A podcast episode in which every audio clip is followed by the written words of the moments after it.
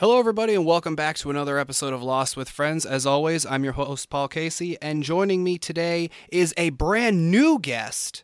Okay, this is somebody who I met in 2017 at the Lost Con. Fantastic guy. Why don't you introduce yourself, sir?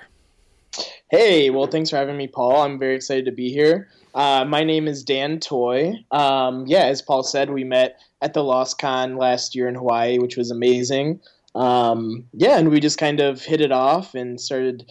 I remember there was one night where we just kind of talked at length in the hotel bar, uh, just about a ton of different lost things with some other people. And uh, that moment, I was like, oh yeah, these guys will be, uh, you know, good friends for a long time. So um, yeah, I'm super excited to be on here, and thanks for having me. Of course, you were one of the one of the very first names when I was going through people. I'm like, okay, you know, and this is nothing against anybody who's been on the show, but you know, it was getting to the point, and some of the the regular frequent guests have said it as well. They were like, oh, we want to hear some new people. So as I was looking through, I'm like, oh, one of the first people I have to ask is Dan, and uh, I, I I think it's funny that you pointed out something that tends to be a recurring thing with many of of our Losty friends, and like you said, it's how we got to know each other a little bit was at the hotel bar, and there that tends to be a thing with with a bunch of us. It's you know we we all get to really know each other over a lot of drinking in Hawaii. Yep, yep, absolutely true. Lots of drinking, lots of lost talk. My Ab- two favorite things. absolutely. Um, so, of course, as a first time guest, I have to ask you how did you get into Lost? When did you get into Lost? And how did you find out about the Lost Con, Lost 2017? Sure, yeah. So um, I got into Lost before it even premiered. Um, so yeah, I mean, my earliest memory of it is honestly just seeing the trailers for it, and I remember ABC really hyping up, you know, like the the first minutes of the show, you know, the plane crash and like the production budget. Um, so yeah, I was just, you know, I had no idea that it would be such a mysterious sci-fi leaning show. Um, I just saw this like epic plane crash and you know it looked like a huge ensemble and just looked really interesting um, like nothing i had seen before on tv um, especially you know at the time it premiered i was younger and you know tv hadn't reached its golden age yet quote unquote. Um, so yeah i just saw these trailers and uh, you know i had it set uh, on my calendar or whatever to to tune in. And so i remember watching the premiere uh, live on september 22nd uh, 2004 and just kind of being blown away by it. Um, yeah, just that first, you know, the first 15 minutes or, or so of the whole plane crash um, was just epic and amazing. And, you know, at the time, I was just like, how did they do this on network TV? Um, was just kind of mind blowing to me. And then, of course, uh, by the end of the, the two hour premiere, I was just, you know, hooked with, you know, the mystery, uh, the characters, um, all of it was just incredible. Um, I remember specifically um, the biggest moment to me, which we actually just talked about before uh, recording, uh, was the moment where uh, and Locke dropped the flashlight on the hatch. And that was before its first hiatus, if, if I recall correctly, um, its first long hiatus ever. And I just remember just over those, whatever, four to eight weeks, however long it was, just being obsessed with this show and kind of going back and picking apart those first few episodes uh, detail by detail. And that's when I really probably my obsession with this show started. Um, you know, I was intrigued, I was I was excited about it, but it wasn't until then where I was just like, like, oh, this is my life now, and I was excited about that. Um, so yeah, that's when I kind of started going on forums and uh, just you know talking to people online about it, and um, yeah, from there it was history. Um, also, my my biggest claim to fame, humble brag, is that I never missed an episode live, which I'm very proud of. So you're you're an OG. You're actually uh, somebody just pointed out the other day. You're a little bit in the minority of, or maybe I don't know. I've never actually thought about it in terms of the Lost with Friends sort of community that we have here because there's many people who have been watching since day one or at least uh, in terms of like some of our friends over in england or anywhere else like they watched it basically as soon as it premiered for them which was a few months or a year or so later um, Right. But then there's people like myself, uh, Kevin, uh, a few other people who didn't get into it until very late, uh, seasons four, five, six, whatever, or even long after the show was even over. So I find it, I always love knowing when people got into the show, but like you're like an OG, like you were there from like before, like you said, before the show even started. Yeah, yeah, it's kind of crazy to think about. Um, you know, I have plenty of shows in my life where I don't start it until you know after, especially nowadays where we have so many reviews of shows coming out. Um, there's you know no lack of talking about shows. Um, you know, I'll sometimes wait and see what critics say, what you know people are saying about the show before I even give it a chance. Um, yeah, at the time is just like I don't know, I was in middle school or high school or something, and I was just like, well, there's nothing else to do, and this looks cool, so I'll watch this. And uh, yeah, that's how I kind of got started. And yeah, it's um, I also find that it's very different uh, if you're an OG watcher or you know waited till later in the seasons.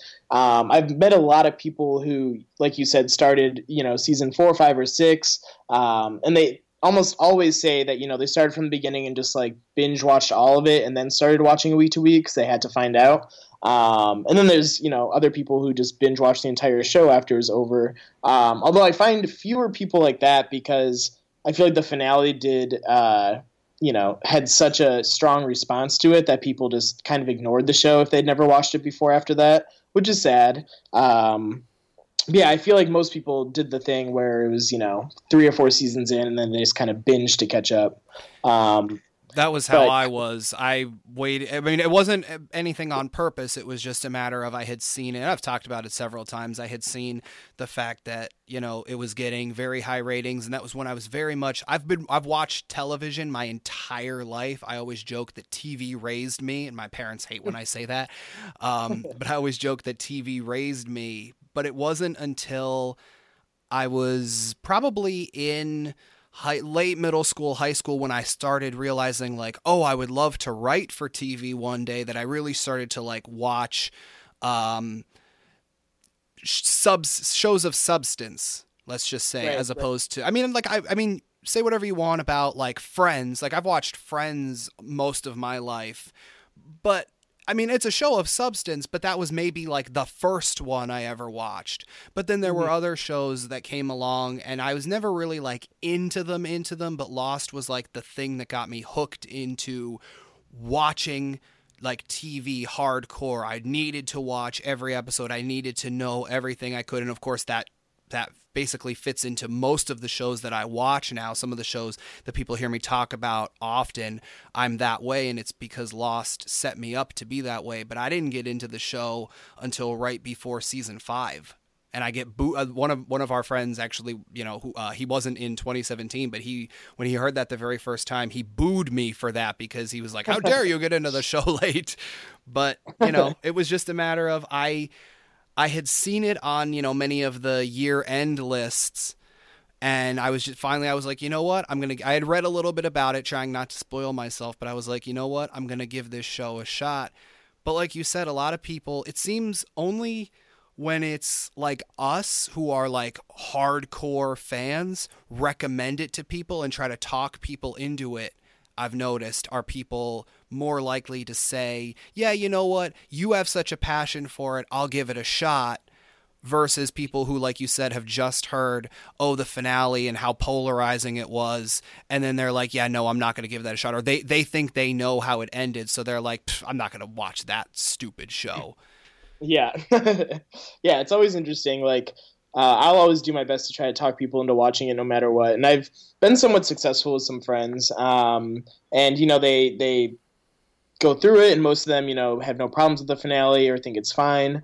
Um, but yeah, I just think that's really interesting. It's, you know, I would never boo anyone for watching it late. Um, you know, it's like my personal humble brag, which I'm proud of. But um, yeah, I mean, the way you watch it, I don't think matters, except for uh, I think my experience might have been a little different only because um, you know, I was on those forums as it was airing, and that added like this whole other level of, you know, not just watching, but dissecting the show. That was really cool. And, uh, you know, I still have friends on Facebook and online who I met, you know, on the fuselage and other forums that were huge at the time, um, which I just think is really cool that, you know, I don't think any other show did that. Um, or has even done that today uh, with the same degree of intensity that Lost did. Um, so yeah, it's always interesting to hear people's thoughts as they binge watch because you know they can uh, just fly through the episodes, you know, unpack the mysteries, whereas you know others like me were kind of just waiting and agonizing week by week. And I think that um, kind of made my love for it so much stronger just because I had this connection that was um, you know over six years long, uh, just every day kind of pouring over every detail, which was really fun.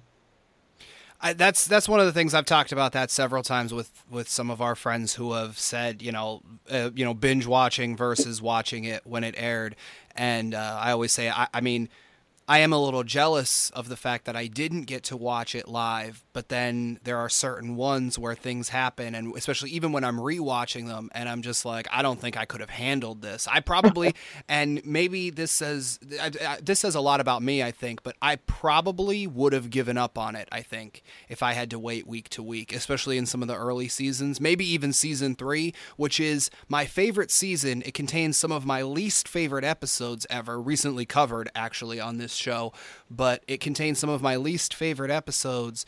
But in this season, I probably would have stopped watching if I'm being completely honest, if I was watching it live. Interesting. And uh, do you say that because of those bad episodes where it's just like, oh, this is just going off the rails? Do you think you'd feel that way had you watched it live, or is it another reason? It's partly because, like, the episodes were bad, but it was also because, like, and I actually bring it, I bring up a point to it for uh, in the episode we're going to be discussing, which is, by the way, for everybody, Trisha Tanaka is dead because we haven't actually said that yet. Um, but uh, in this episode, there is a rehash of a previous uh, story that they did, and this is not the fir- and I've actually pointed it out previously. This is not the first time they've done this. But yes, yeah, so how did you how did you find out about um, Lost? Because here's the thing, okay? Here's my question: You're an OG Lost fan, right? You're on all the the forums and everything. I remember, uh, I don't know if I've ever told this story, but I remember at one point um, because uh, when I got into Lost, I didn't I wasn't necessarily on like message boards or anything like that. There was there were certain people that I started following on Twitter because I started reading certain reviews, things like that. That's how I found um, Jo I always mispronounce her last name. I want to say Garfein, but I'm not 100% sure on that. And I'm I'm so sorry Jo if you're ever listening to this. Um, but I found some of her stuff. Jo Opinionated. I found some of her stuff and I started following her on Twitter and and things like that. And then I started following other Lost accounts, and like I would live tweet myself with season six, but I never like went and li- like read other people's tweets. It wasn't really until after the show was over and I went to rewatch it the first time that I got more into certain people who were fans of the show and whatever. But I remember uh I want to say maybe 2010, it had to be 2011 or so.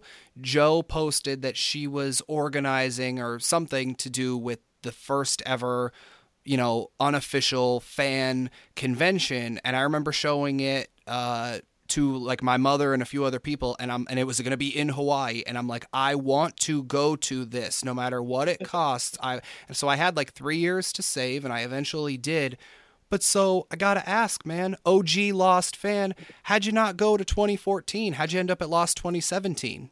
Yeah, so um, I honestly can't answer why uh, or how I found out about LostCon. Um, I have no idea how I found out about it. I run a, a very small, like, little Lost fan page, so maybe it came up in like you know the Facebook algorithm of like things you might be interested in or whatever. Um, I just remember seeing it somewhere uh, and you know immediately joining, and so I had found it. Um, it was either like late 2013 or very early 2014 because um, I know I was in the group for a significant amount of time before it actually happened.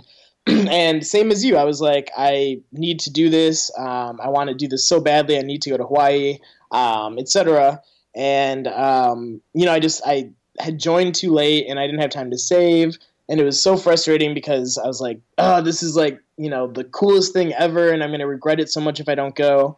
Um, but I just started my new job and. Uh, I just really couldn't do it uh, based on time off and money. and so, yeah, I not gonna lie, I was like very depressed and sad afterward. You know, seeing everyone's pictures and hearing about it, I was like, damn it, like this was my you know my dream you know is my bucket list item and uh, yeah i didn't get to do it but um well, see now i feel know, bad rubbing it in no no i'm i'm I'm super happy. Like anyone who could go, you know, did.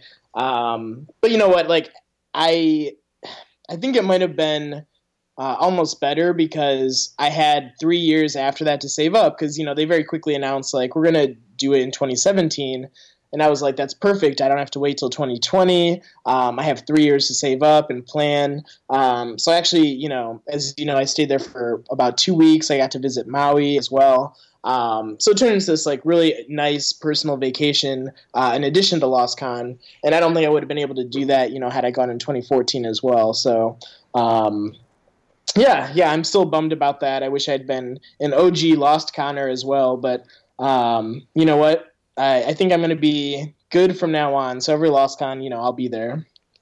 It was, I mean, it was really great. And I don't just mean this because you're on the show. You can ask some of our other friends and even people, if, if I were to give you like their number or something, you can ask people who uh, aren't even Lost fans. When I talk about this most recent time, I, I, do talk about like some of the nights that we were there. And like I, I, mentioned that, you know, you were there for quite a lot. I'm like, oh, my, my friend Dan, he, he lives in New York. He's a really cool guy, you know, and I'll tell certain stories about like nights that you were there. Cause I actually do remember, um, the I, I got your name wrong the first time we met. I don't know if you remember this or not. Uh, we were having, there was a bunch of us having dinner uh, in the Hilton's restaurant bar area, and I put it out to the to the Facebook group, and I was like, "Hey, you know, we're having dinner here," and I believe you said like, "Hey, you know, uh, I'll be down or whatever," and I'm just like, "Yeah." And Dan comes to sit and he's just like, Hi. He's like, Are you Paul? I'm like, Yeah, Dan Troy. And he's like, Toy. I'm like, Oh my God, I'm so sorry. first time I'm meeting this guy who's a fantastic guy. Like I that was my first meeting with him and I got his name wrong and I felt so bad about it. oh no, like trust me, everyone like Toy is such a simple last name that people feel like they have to change it or add something to it just because it doesn't make sense to them. uh, so trust me, you're you're not the first and you won't be the last. Um, but yeah, no, I mean Lost 2017 was such a great experience, and you know I've heard 2014 was also amazing. Um, one of the cool things, though, um, I know people met a lot of awesome people in 2014, but um, I kind of liked how 2017 was smaller, um, just because I feel like I got to meet everyone. You know, like even if I didn't spend a lot of time with certain people, um, that was just because you know we only had four days to talk to each other, basically. Um, but you know, I, I, felt like I got to know somewhat. Uh, I got to know everyone there. Um, you know, fairly well. And I think that's because it was smaller and, you know, a little more intimate, which is really cool. It was. It was a fantastic experience. And it was, you just, and I get this this sense even when I'm just like talking with fellow losties and basically anybody who's listening to this show I think will completely understand what I'm saying. There is just a sense of like community and a family there like when you're I don't know I don't know if it felt this way. I mean, maybe uh, for somebody who was there for the first time, maybe it was because I had been there once already. I don't know.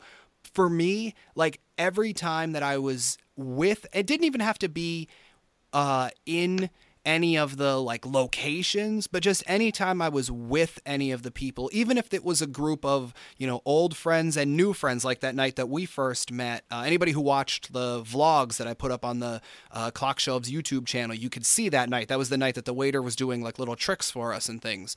Uh, just that night alone, even with new people having joined like our little group, I just felt so relaxed. Like there wasn't a single moment where like I got in my own head like I normally do and I'm just like, you know, I'm like, "Oh my gosh, there's new people. I have to like be on my best behavior or I have to do like I was just like, "You know what? I can just be myself around these people because they're just like me.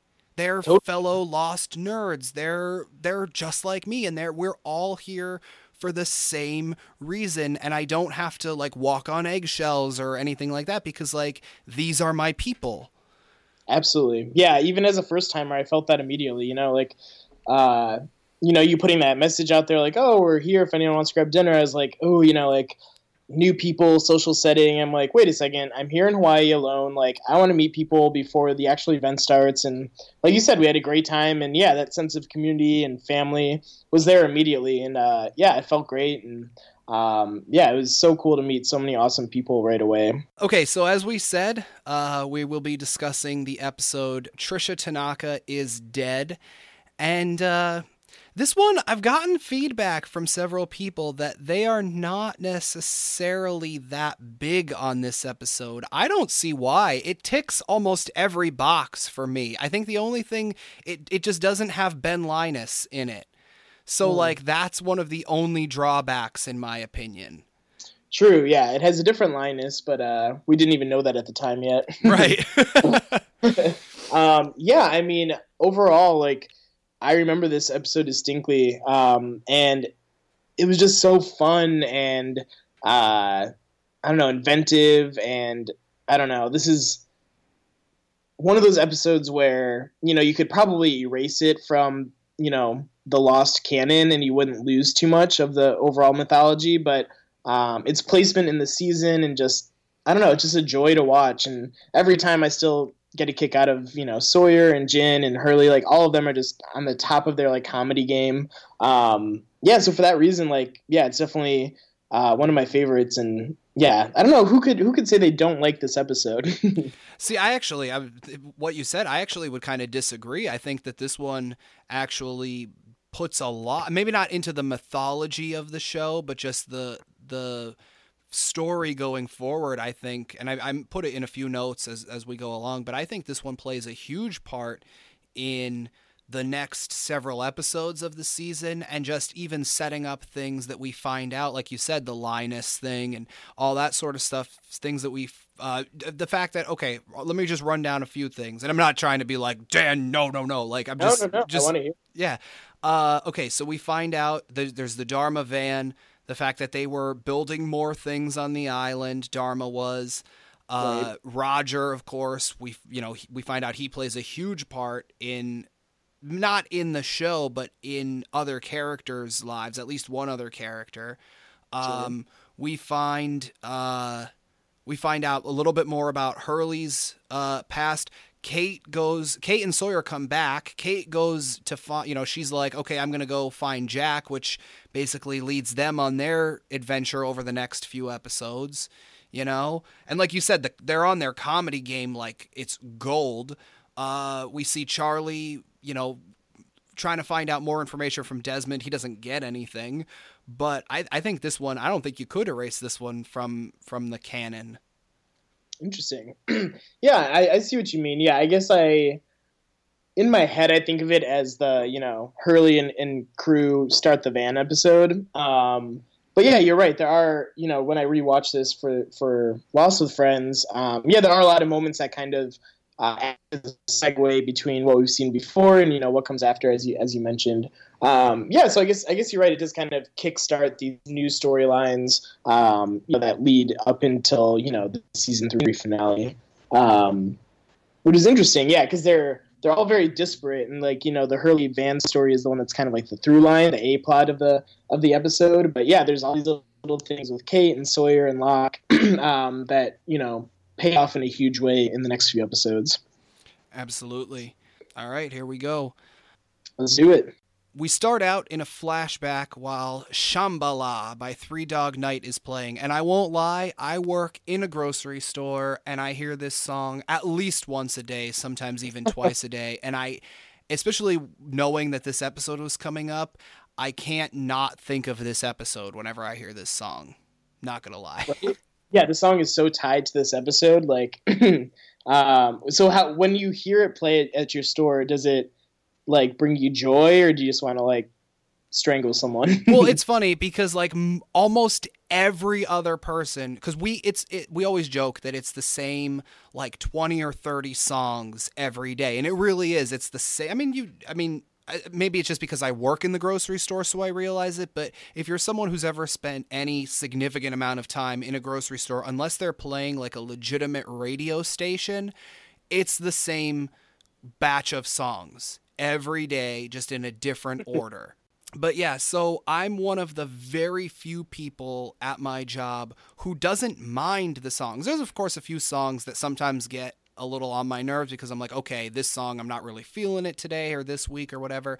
But basically, all the songs I sing, even if I don't know the actual words, which you think I would because I've heard them a bazillion times, but I sing along because I read a thing once where it said something about how like even if you're in a bad mood or you know just whatever like if you sing you just you automatically like it's a it's a something within your within your brain that just singing it's kind of like when you force a smile you actually do become happier.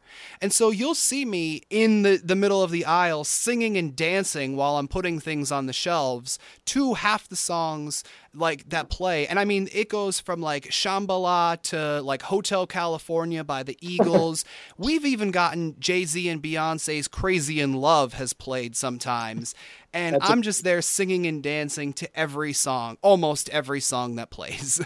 That's great. yeah, I feel like it would kind of drive me crazy, but um, no, that's a much better outlook. so, yes, Shambhala by Three Dog Night is playing. A boy who will soon learn is young Hurley, takes some tools and opens the hood of a Camaro. His father comes and asks if he has it running, but Hurley replies that he uh, replies that he doesn't, but he has the tools set up for his father. The father, David, says they should try to get it started, and Hurley questions that they need a new carburetor. David says they may not. After Hurley gets into the driver's seat and eventually tries to start the car, to no avail, he tells his father it's stupid to try without the carburetor, but David tells him that having hope is never stupid. If you believe good things will happen, they will. You need to make your own luck in this world. Yeah, so um, well, the first interesting thing is, you know, they make young Hugo, this you know very skinny, tiny child, which comes back later in the episode. Um, you know, it's not just like oh, we're just going to cast this kid and not talk about the weight. Um, I feel like whenever there's a Hurley story, it's always you know they always have to do something with the weight. You know, um, so I thought that was interesting. You know, like they they very uh, intentionally cast this you know very thin looking child who uh, will eventually be the much larger Hugo.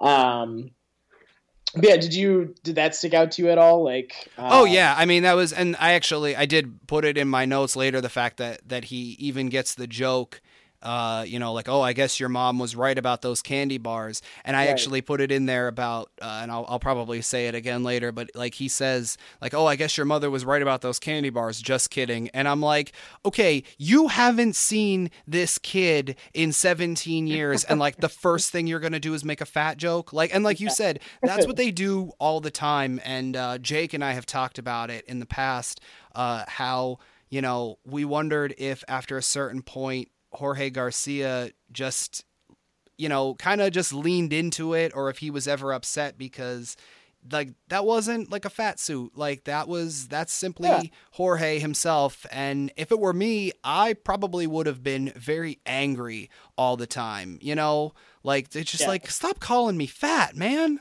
right? you know yeah i mean I, I feel like uh his season two storyline when he had to watch all the food in in the hatch that was like for me kind of like the worst they did to Jorge. um, just him like you know eating all this ranch and just hoarding all the food is like oh man like really.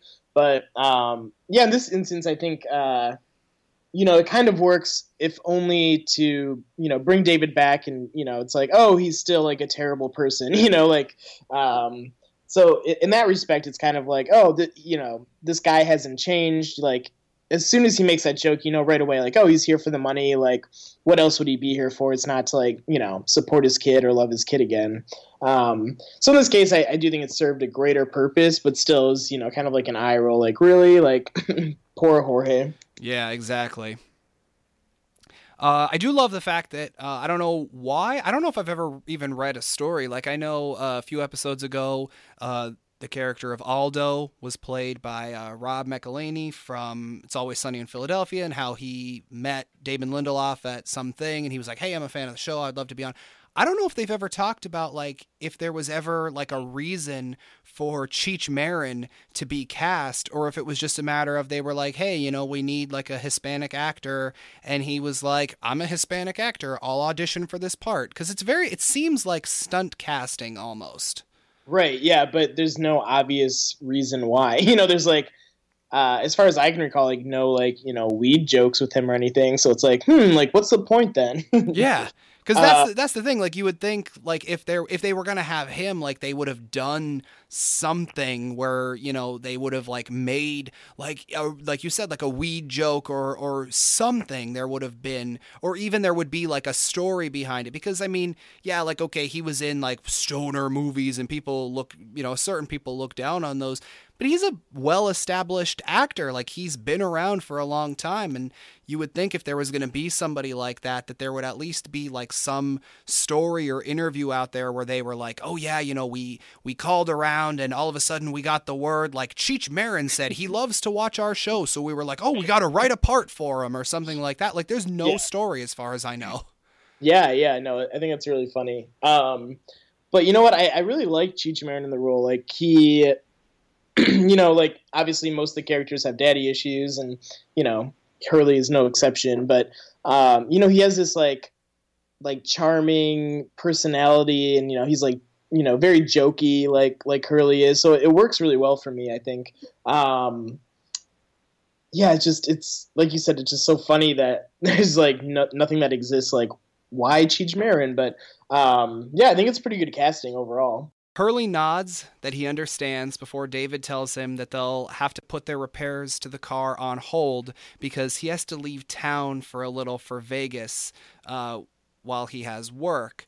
Hurley asks about their road trip that they had planned to the Grand Canyon, and David tells him that it will still be there when he gets back before he gives Hurley a candy bar. And it's a glacier candy bar, not Apollo as per usual, which actually references back to an early season two line where Hurley mentions that he'd never heard of Apollo candy bars. So I did like that, I'm not going to lie.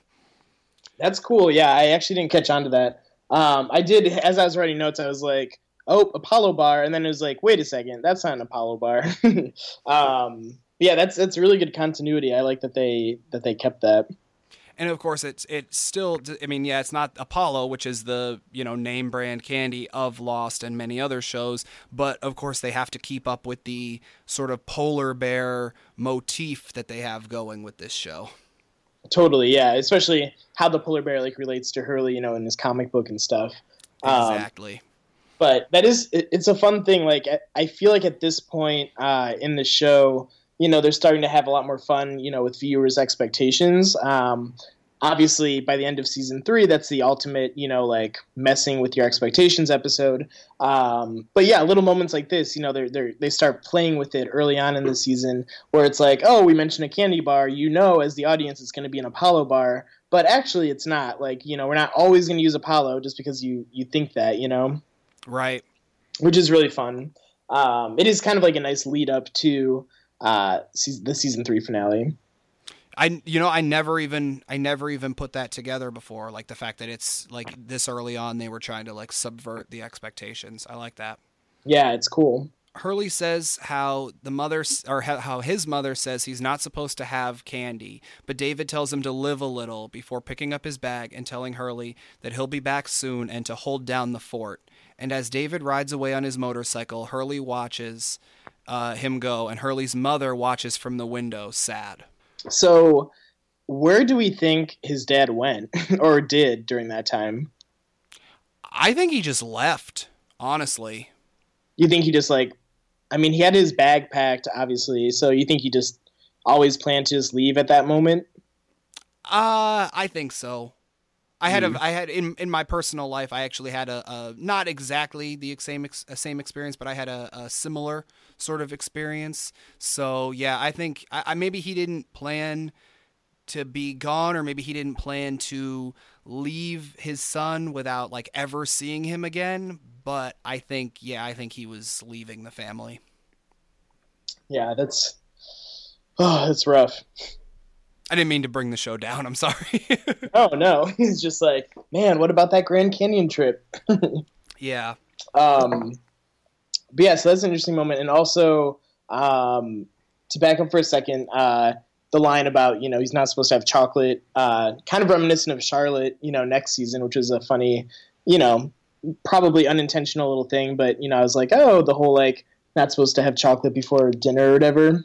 But obviously, uh, in the case of Hurley, this is kind of like you know his introduction to poor eating habits, and then his dad leaves, and so I guess you're kind of supposed to assume like, oh, the stress of that, you know, uh, that he's going through. You know, kind of kickstarted maybe his poor eating habits. Yeah, I want to say like his was it his doctor in in the in season two actually season one or two actually mentioned that the fact I mean he didn't say it was related to like his father issues but he said about the fact that like it's what is it? I think it's in one of the Austin Powers movies the guy says like I eat because I'm fat and I'm fat because I eat. It's a vicious cycle and right. so like that's I mean, I'm not I don't want to say like Hurley's fat cuz like that's a horrible thing to say about somebody. Like we don't fat shame people on Lost with Friends, but like I think that's right. kind of the the thing with that character is like he even the the doctor even says like at the one point he went into a catatonic state and all he did was eat. And I think like you said that was like his coping mechanism sort of. Totally, yeah. It was just like you know, we all find ways to, you know, relieve stress. And I think for Hurley, you know, it was to eat. And, you know, he found comfort in that. And, you know, that's the last thing, you know, before later in this episode, it's the last thing, you know, he, he knows of his dad is like, here, you know, treat yourself. Here's this little thing. And, you know, I think there's a lot of, uh, you know, psychological stuff going on there that, you know, led to certain issues with his weight later on. Absolutely. Back in the present, on the island, we hear Hurley telling the story of being kidnapped by the others, the fact that Eko died, and how everyone is scared, including him. He's incredibly sad and comments how he's scared most of the time, except when he's with Libby, whose grave he's at. He says he misses her and places flowers on her grave. This is such a sweet moment. You know, it's been a while since we've checked back in on Libby, and you know, it's it's a nice little reminder that you know Hurley's not never thinking about her. You know, um, what do you, as somebody who watched the show, like while it was like, what do you think about the Libby character? Like we've, I mean, I've talked about it to death, no pun intended, with many of the people who've been on the show. But I, I always like to get people's thoughts on certain things like that. Like, what was what was your opinion on the Libby character, and even to go a little further, how and possibly why, if you believe the rumors on the internet, she left the show? Yeah, so um, I always liked Libby, but you know she was very clearly there to give you know Hurley something to do, or you know to extend his storyline in season two. Um, but yeah, I thought their relationship was very sweet. I really liked her. Um, you know, looking back at the series as a whole, um, you know she's not the most fleshed out character. Um, and you know, I wish she kind of uh, had had more to do, you know, uh, before leaving the show. Um, just because I think maybe the writers planned out like a bigger storyline for her. Um, but yeah, so in terms of the, you know, all the rumors surrounding uh, her and Michelle Rodriguez's ed, uh, exits, um, you know, I was always like in my head, like, oh, you know, it has nothing to do with the personal life. Like the writers always had this in mind. Like I think, you know, one of them even said that in an interview, like this is our story decision, you know. Um, so in my head, it's always been kind of like, oh, I guess they they chose this narratively to do this. Um, but you know, like looking back, that's kind of like a naive thing to think. Um, yeah, I definitely think obviously their uh, real world uh, incidents had something to do with it, um, if not everything to do with it. But um, yeah, I think that that became more clear to me uh, you know, on re-watches where I'm like, yeah, this Libby thing kind of, you know, didn't go too far, and um, and I think they they might have wanted it to with Hurley to to kind of have him grow in this relationship and and you know have more of a, a storyline with her.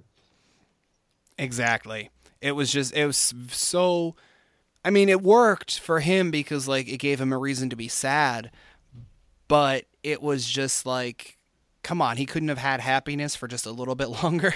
right, right, yeah, yeah. That would have been uh, that would have been nice.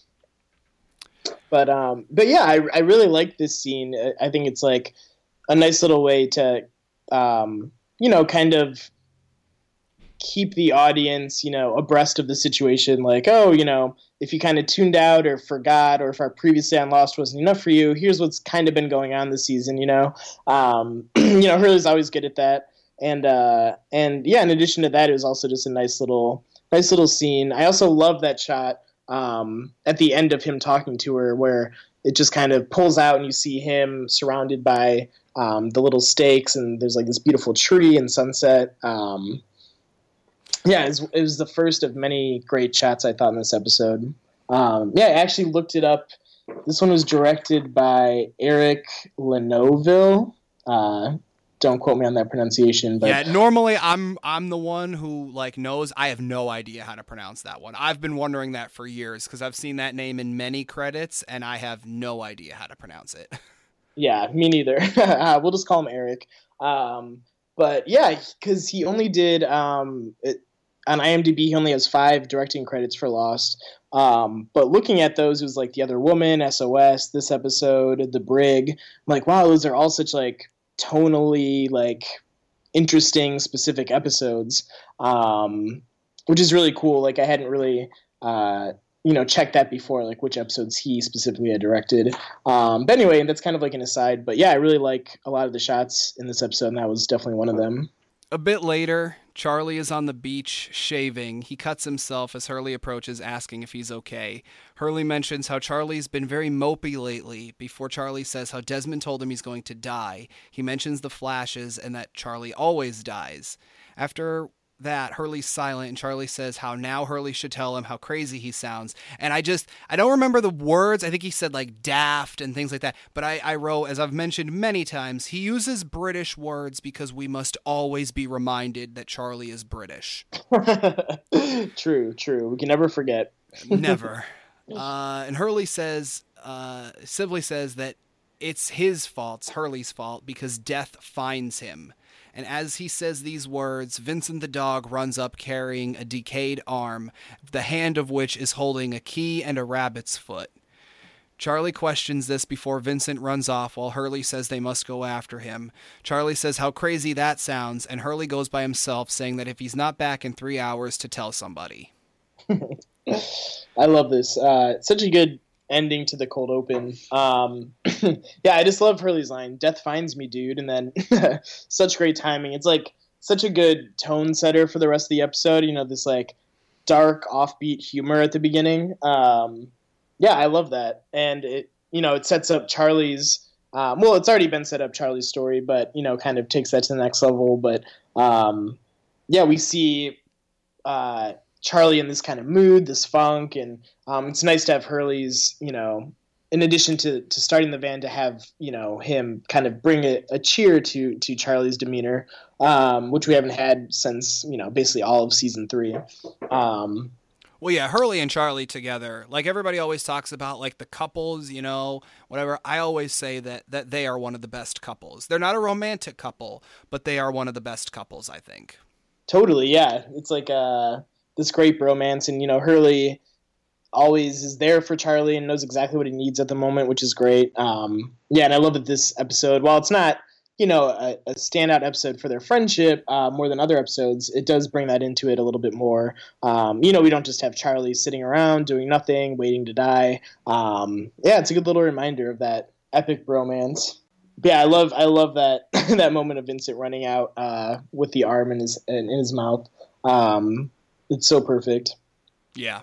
In the jungle, Hurley's chasing Vincent before the dog drops the arm. He then barks for Hurley to follow him. Hurley does, which leads him to finding a VW van tipped on its side and overgrown with plants. And Hurley's one word response is simply awesome. um, yeah, this is like the introduction of an iconic lost character, basically. Yeah, well, wait, are you talking Roger or the van? The van. Okay. Roger is like, eh, he's lower on the list in my opinion. yeah, so at this moment, I'm not sure if like what Hurley's exactly thinking. Is he just happy to have something to do? Is he thinking about, you know, his Camaro um, back at home?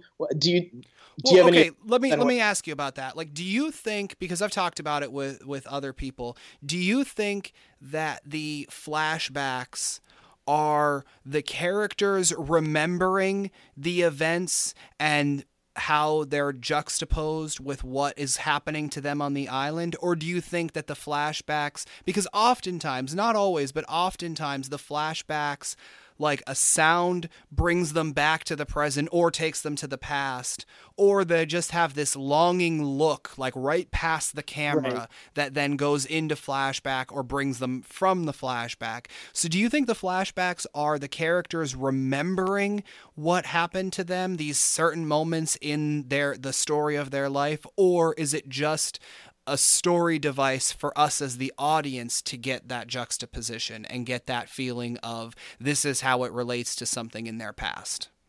Mm, that's interesting. Um, yeah, for me, it, it, was always 100% the characters remembering something from the past. Um, uh, mostly, yeah, for the reasons you just stated of them always kind of looking longingly in the distance, or you know, something they see on the island, and it flashes back to something that's like very similar, if not the same thing.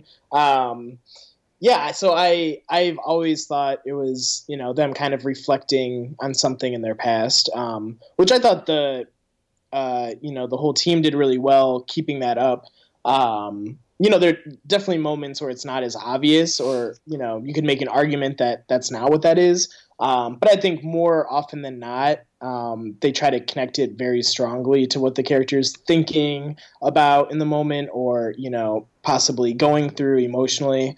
Um, I don't know how, how have you, how have you interpreted that? I always well, okay. This is where I get into where I say that. Uh, when I was doing a little bit of research on the show because I'm very, like I said, I'm very heavy into uh, before I start any show, especially one that's been established for a long time, like this one had been established for four seasons by the time I got into it, I will look at how long it's been on, what you know, what network it's on, who some of the writers and producers and cast and all that sort of stuff are, what's the backstory of how the show came to be. And for certain things, I like there are certain things that I know to avoid and certain things that I, I like to really dive into. But one of the things, like I got spoiled accidentally, I got spoiled early on about Ben not really being Henry Gale. Because, like, there was something where I was reading something and I read about Ben. And because I've seen Michael Emerson in other things, when I clicked on that article, I went, oh, okay, that's him. And then when he showed up as Henry, I'm like, wait a minute, something's not right here. So, like, in that case, I got spoiled. In another case, I had seen certain things about the show where they talked about the fact that there was flashbacks which i didn't really understand until i started watching the show like how heavy flashbacks were. Like there's one or two in every act. And so it's like it's like one say one fourth of each act which i didn't get until i watched the show like for real. Right. But then i had also seen about the fact that like they were like oh and then at a certain point they started doing flash forwards so then to me, as I was watching it, it was like, okay. And then I, I started thinking about it to myself after a certain point, like, okay, are they, like I said, are they watching or, you know, are they, they thinking about these things that happened to them in the past? Or is it just a story device for us as the audience to relate to something in their past? Because then I thought, well, okay, when we see it with the flash forwards, when they're staring longingly or something like that, are they seeing visions of the future? Or is that just a story device for us as the audience to relate to whatever is happening on island and how it sort of relates to what's going to happen to them in the future? yeah, I mean, obviously the the flash forwards and flash sideways are very much more of a narrative device. Um, yeah, I mean, in my head, it doesn't bother me thinking of those as a as a device, but the flashbacks as kind of like a remembrance. Um, but I can also see why you'd want it to be consistent in your head. Um, yeah, because I mean, obviously, they're not looking forward in the flash forwards. Um, I mean, you could argue that flash forwards during season four were like present day, and they were kind of remembering their time on the island. If you want to get like unnecessarily complicated about it. Which I uh, believe me, I've had that thought too. yeah, yeah. Which I think could be kind of cool. Um, and you know, it might be one of those things where it's like, you know, as they thought about the story long term, it just kind of changed for them. Where they're like, oh, we need these flashbacks to be really relevant. Uh, so we're gonna, you know, have these shots of them looking longingly, you know, thinking about something. Um, and then maybe over time they're just like, well, now we need a new device, and we're just kind of kind of going to ignore, you know, what we originally intended. Um, which I think a lot of Lost fans are kind of you know scared to admit like oh no they always knew what they're gonna do. You know it's like no like they didn't that's okay that's how tv shows work. Um, but yeah i guess for me uh, the flashbacks are always you know so connected to what they're going through in that moment that um, i've never thought of them as just like a device. Okay I actually, in regards to what you said about like admitting that, you know, like, oh, they didn't have every moment planned, like, I'm fully on board with they didn't because there are certain things that they've admitted that, such right. as, uh, and like Liam, who's been on the show, uh, he and I have talked about it at length the plans for like the Mr. Eko character and how through things on the internet and whatever they've said various things and they've and I I want to say it was maybe Carlton I don't know it was Damon or Carlton they said they've always they always knew like what the final images of the show were but it was just certain pieces had to be rearranged based on things that happened and I always took that to mean like the character of Mr. Eko. like to me it was always the character of Mr. Eko was supposed to kind of be like the character of Ben was to Locke in terms of like challenging him like with faith in the island and all that sort of stuff and, and how Ben like for Ben and Locke it became leadership of the others and faith in the island. And I think it was supposed to be more Locke and Eko faith in the island and maybe something else. That's just my, and that's just my own opinion based on things that I've read and, and the way that I've that I've taken certain things. So I'm fully in the thing of like maybe they were the the flashbacks, maybe they were supposed to be, you know, actual remembrances and then the flash forwards they were just like oh, okay well we've uh, unfortunately we've established this thing so like we have to have them looking longingly but it's just now it's a plot device versus an actual like looking forward or whatever. So i, I mean i could see it from from both ways. Yeah yeah i think it's a, an interesting discussion. I've never really thought about it too much but um yeah i mean it does you know we got to this because we're talking about the the VW. Um, but yeah, it does kind of change the way you might look at certain moments like this one, um, depending on how you see it as a plot device or not. um, so, uh, so your team plot device for everything? Yeah, per, yeah, yeah. Because okay. it just to me it makes more sense that if you're you know what i mean? If if the flash forwards and the flash sideways are a plot device. I'm not saying that like when they're you know when when something's i'm not saying that at no point like it's not okay. To me, yes, there may have been a point when Hurley was doing this, especially because we see him referencing lines that his father said to him. Like, yes, I think at some point he thought, okay, this is very much like the Camaro that I had, and I didn't really get to fix that, but I will get to fix this. And oh, you have to have hope. That's what my dad always taught me. It was the one thing in life that he always taught me, whatever. So, like, yes, I think he thought about that, but I don't think he was there sitting there going, you know, I remember that time. And like, then he takes like a sip of, of tea or something. And he's just like, I remember that time that my father came out, gave me a glacier bar and said, you got to hold down the fort. Our trip to the Grand Canyon can wait. And then he rode off on his motorcycle. Like, I don't think he was thinking about every moment in that exact order at that exact time, you know?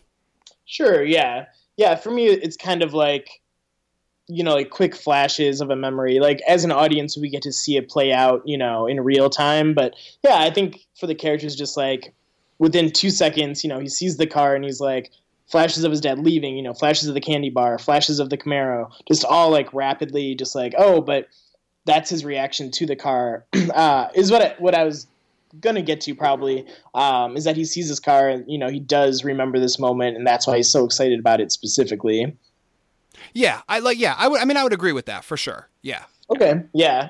Um. Yeah, and I think that's just like the most fun way to look at it too. You know, he he's looking for something fun to excite people on the island. You know, things have been down. He said something like, you know, like it's been pretty. Things have sucked around here lately, or something like that. Um, so it's not only that; it's also kind of overcoming this, you know, obstacle from his past, which you know the flashbacks are there to do for the whole show basically. exactly. I actually, uh, in regards to your uh, things have sucked lately line, I actually have a, a, a huge note about that later. nice. Um, yeah, and then there was one other thing I was thinking about too, um, in terms of the flashback structure for this episode. Um, I'm trying to think of an example. Nothing comes to mind immediately, but this is one of the only episodes I can think of where the flashback not only you know influences the island, you know what's happening there, not in, not influences, but you know is connected to it. Um, not only that, it's like the exact same situation. Like it's literally Hurley in flashback, you know, not having hope, you know, trying to cure his curse with his car. That's exactly what's happening on the island, which I just think is kind of like a funny a funny thing for it to do where it's like not even, you know, being subtle about it. Just like, yeah, this is like his his obstacle to overcome and it's exactly what it was before. Oh, see, you th- that's funny because like I didn't necessarily think about that like until you said it, but like while you were saying it, my thought went to and and it, it comes up in a, a note like I said that I have a little later, but it's and I've talked about it a few times over the course of like the end of pretty much from the end of season two up until this point, like where we uh, on this show we've talked about how in at this point in the production of the show they were very much like okay we can't really move forward because they knew they needed to move the story to be the Flash forwards and ABC was like but you know they were like oh well we need our end date and ABC right. was like oh we don't do that for shows like it's it was unheard of at the time and yep. so like to me like you're saying that and like I, it is it is humorous but like to me I'm just like wow that's really lazy writing and that just it, to me that further proves the whole now, I don't want to say lack of creativity because that sounds horrible because I think Lost is one of the best written shows, incredibly creative and whatever, but it just seems very much like almost yeah you know what i will say? Almost a lack of creativity on their part where they were like they couldn't even make it a little more subtle the fact that what was right. happening in the flashback was what was happening on the island. Yeah that's what i mean like by funny it's just like oh this is so obvious like there's not even any attempt to like you know you know make it metaphorical or anything. It's like no this is the exact same thing and you know we're just gonna roll with it because flashbacks you know are dying and we really want that end date. Yeah exactly. Uh, yeah it totally makes sense in flashback, we see a news reporter, the eponymous Tricia Tanaka, outside Mr. Cluck's interviewing Hurley. She mentions how it's many employees' dream to win the lottery and then buy their job, and she asks Hurley why he bought Mr. Cluck's, and he simply responds with the answer that I've given countless times in my life I like chicken. I want that on a t shirt. I would wear it every day. That would that is my slogan. I like chicken. I love it. Uh, she then looks to Randy Nations. Randy. Oh, he was once Hurley's boss, now Locke's boss, but is now Hurley's employee. And she again comments how that's the dream of many employees, but Hurley doesn't have an answer. She finally asks Hurley to tell them what he's done since going on this lucky streak but he counters by telling her it's actually been pretty unlucky. His grandfather died, his mom's house burned down, his best friend Johnny ran off with his girlfriend Starla, which somebody in a previous episode was like, oh, we don't ever hear about those characters again. This is the reference. I don't remember who that was. Um, and the fact that a man jumped off his accountant's roof. Tricia then yells for her cameraman to stop recording before angrily reminding Hurley that this is a puff piece. It's a short thing to make people feel good and build him up. He apologizes, and she and her cameraman ask to go shoot some B roll inside. Hurley's nervous, and Randy tells them that Hurley's superstitious about anyone entering before the ribbon cutting ceremony, and angrily, she and her cameraman walk away towards the building. Yeah, what a scene. I just love that Randy cop- keeps popping up like randomly in all these episodes. um, he's a great character for like that sort of thing, and I actually mentioned it like a few episodes ago uh, in regards to a character from one of Desmond's flashbacks and how he was there once, and if he had been mentioned even one more time or been in the sideways, I think it would have given his character more weight. And I that th- this is the kind of thing that I meant in regards to that is like if you have a recurring character like this who shows up in several flashbacks, like it just makes more sense. It gives the character and the backstory of your main character a little more weight, no pun intended, because it's Hurley. Absolutely, yeah. I wonder how they decided um, who to make bigger characters that were kind of small characters. Um, like for example, like Frogurt, you know, was kind of like this side character, and then they kind of brought him in a little bit just to kill him. Um, but then they have like other characters from flashbacks, or like Nikki and Paulo, where it's like, oh yeah, like when do they decide like, oh, these are the two that we want to make, you know, small to big characters in a way. Um, it's just like, why couldn't we get like a Randy flashback or something? We'll see, in I mean, in regards to like Nikki and Paulo, like if they were going to do that, they should have given it to Rose and Bernard, in my opinion, because like True. they had been established a little bit.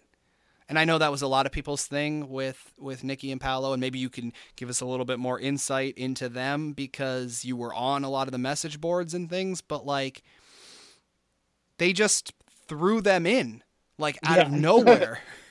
yeah yeah i mean that was such an interesting time in the show um because yeah i mean they literally they had that as an idea. You know they're like let's cast these two. They're going to be kind of in it for this season but then we're going to make them bigger just to prove like oh these these people in the background are actually um you know important to the other characters always. It's like okay that's like a valid effort you know a valid uh, goal. But um yeah like why? Why?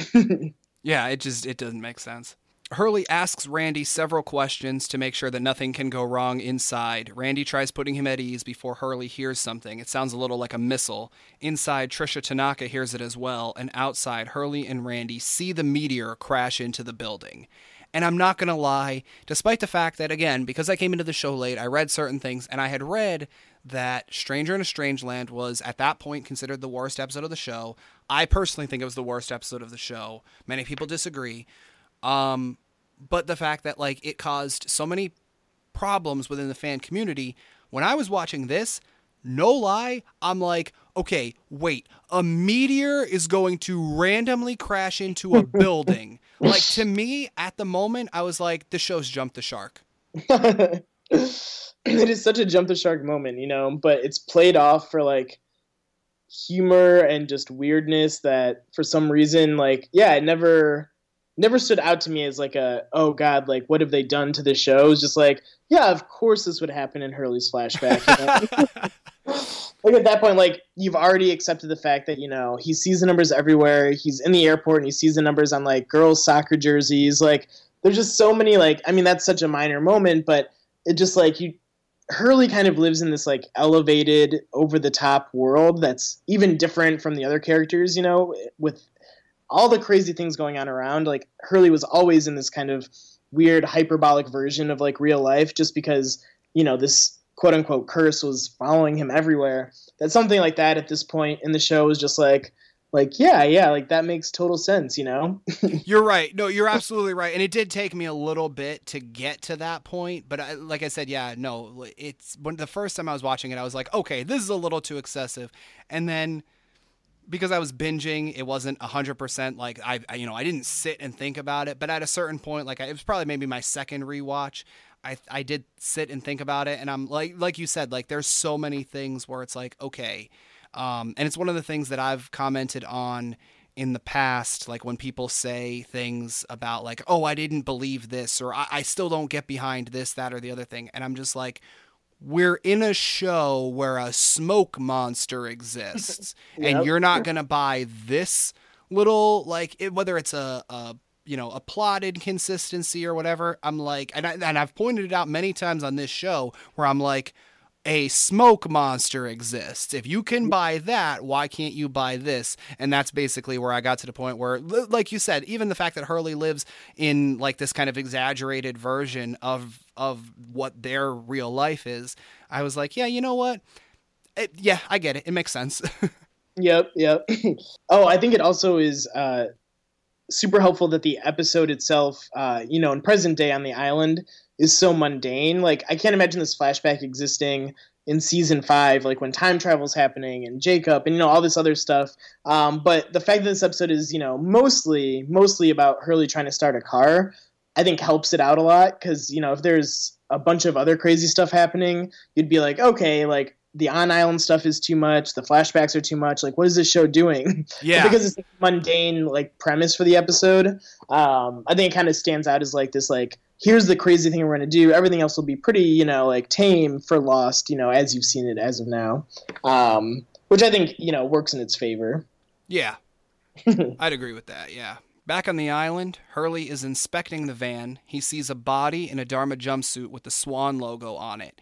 In the name section, it says Roger on line one and Workman on line two. Because I was debating how to pronounce it. I'm not going to lie. right? There are two ways to pronounce it. um, back on the beach in the little pantry section thing, Paulo mentions to Nikki that they're out of Dharma oat bars and they get into a squabble. Thrilling. Oh, yeah. Um, on Jin and Sun, she asks him to pass the cereal, but she asks him in English and he doesn't understand and tries to speak to her in Korean. She tells him that in order to learn English, she will only speak to him in English. It will be difficult, but it's how he will learn. Hurley then runs into the camp to get everyone's attention. They ask if everything is okay, and he excitedly tells them that he found a car tipped over in the jungle. They are less than enthused. They don't understand what good a car is, or restarting it for that matter, uh, what it will do for them. Hurley gets more excited and tells them it'll be fun, and they need fun. He tells Charlie he especially needs fun. And now this is where I, I said about uh, referencing things that have happened in the past or whatever. And I wrote, now I was thinking as I watched this, how normally I think this is just a goo, you know, just goofy Hurley doing his usual thing of trying to distract everyone, which it is. But from a production standpoint, this is the second time they've not only recycled a plot point, but the second time they've done it with Hurley involved. In seasons one and two, they reused Sawyer chasing a boar and then he's chasing a tree frog with Hurley that second time.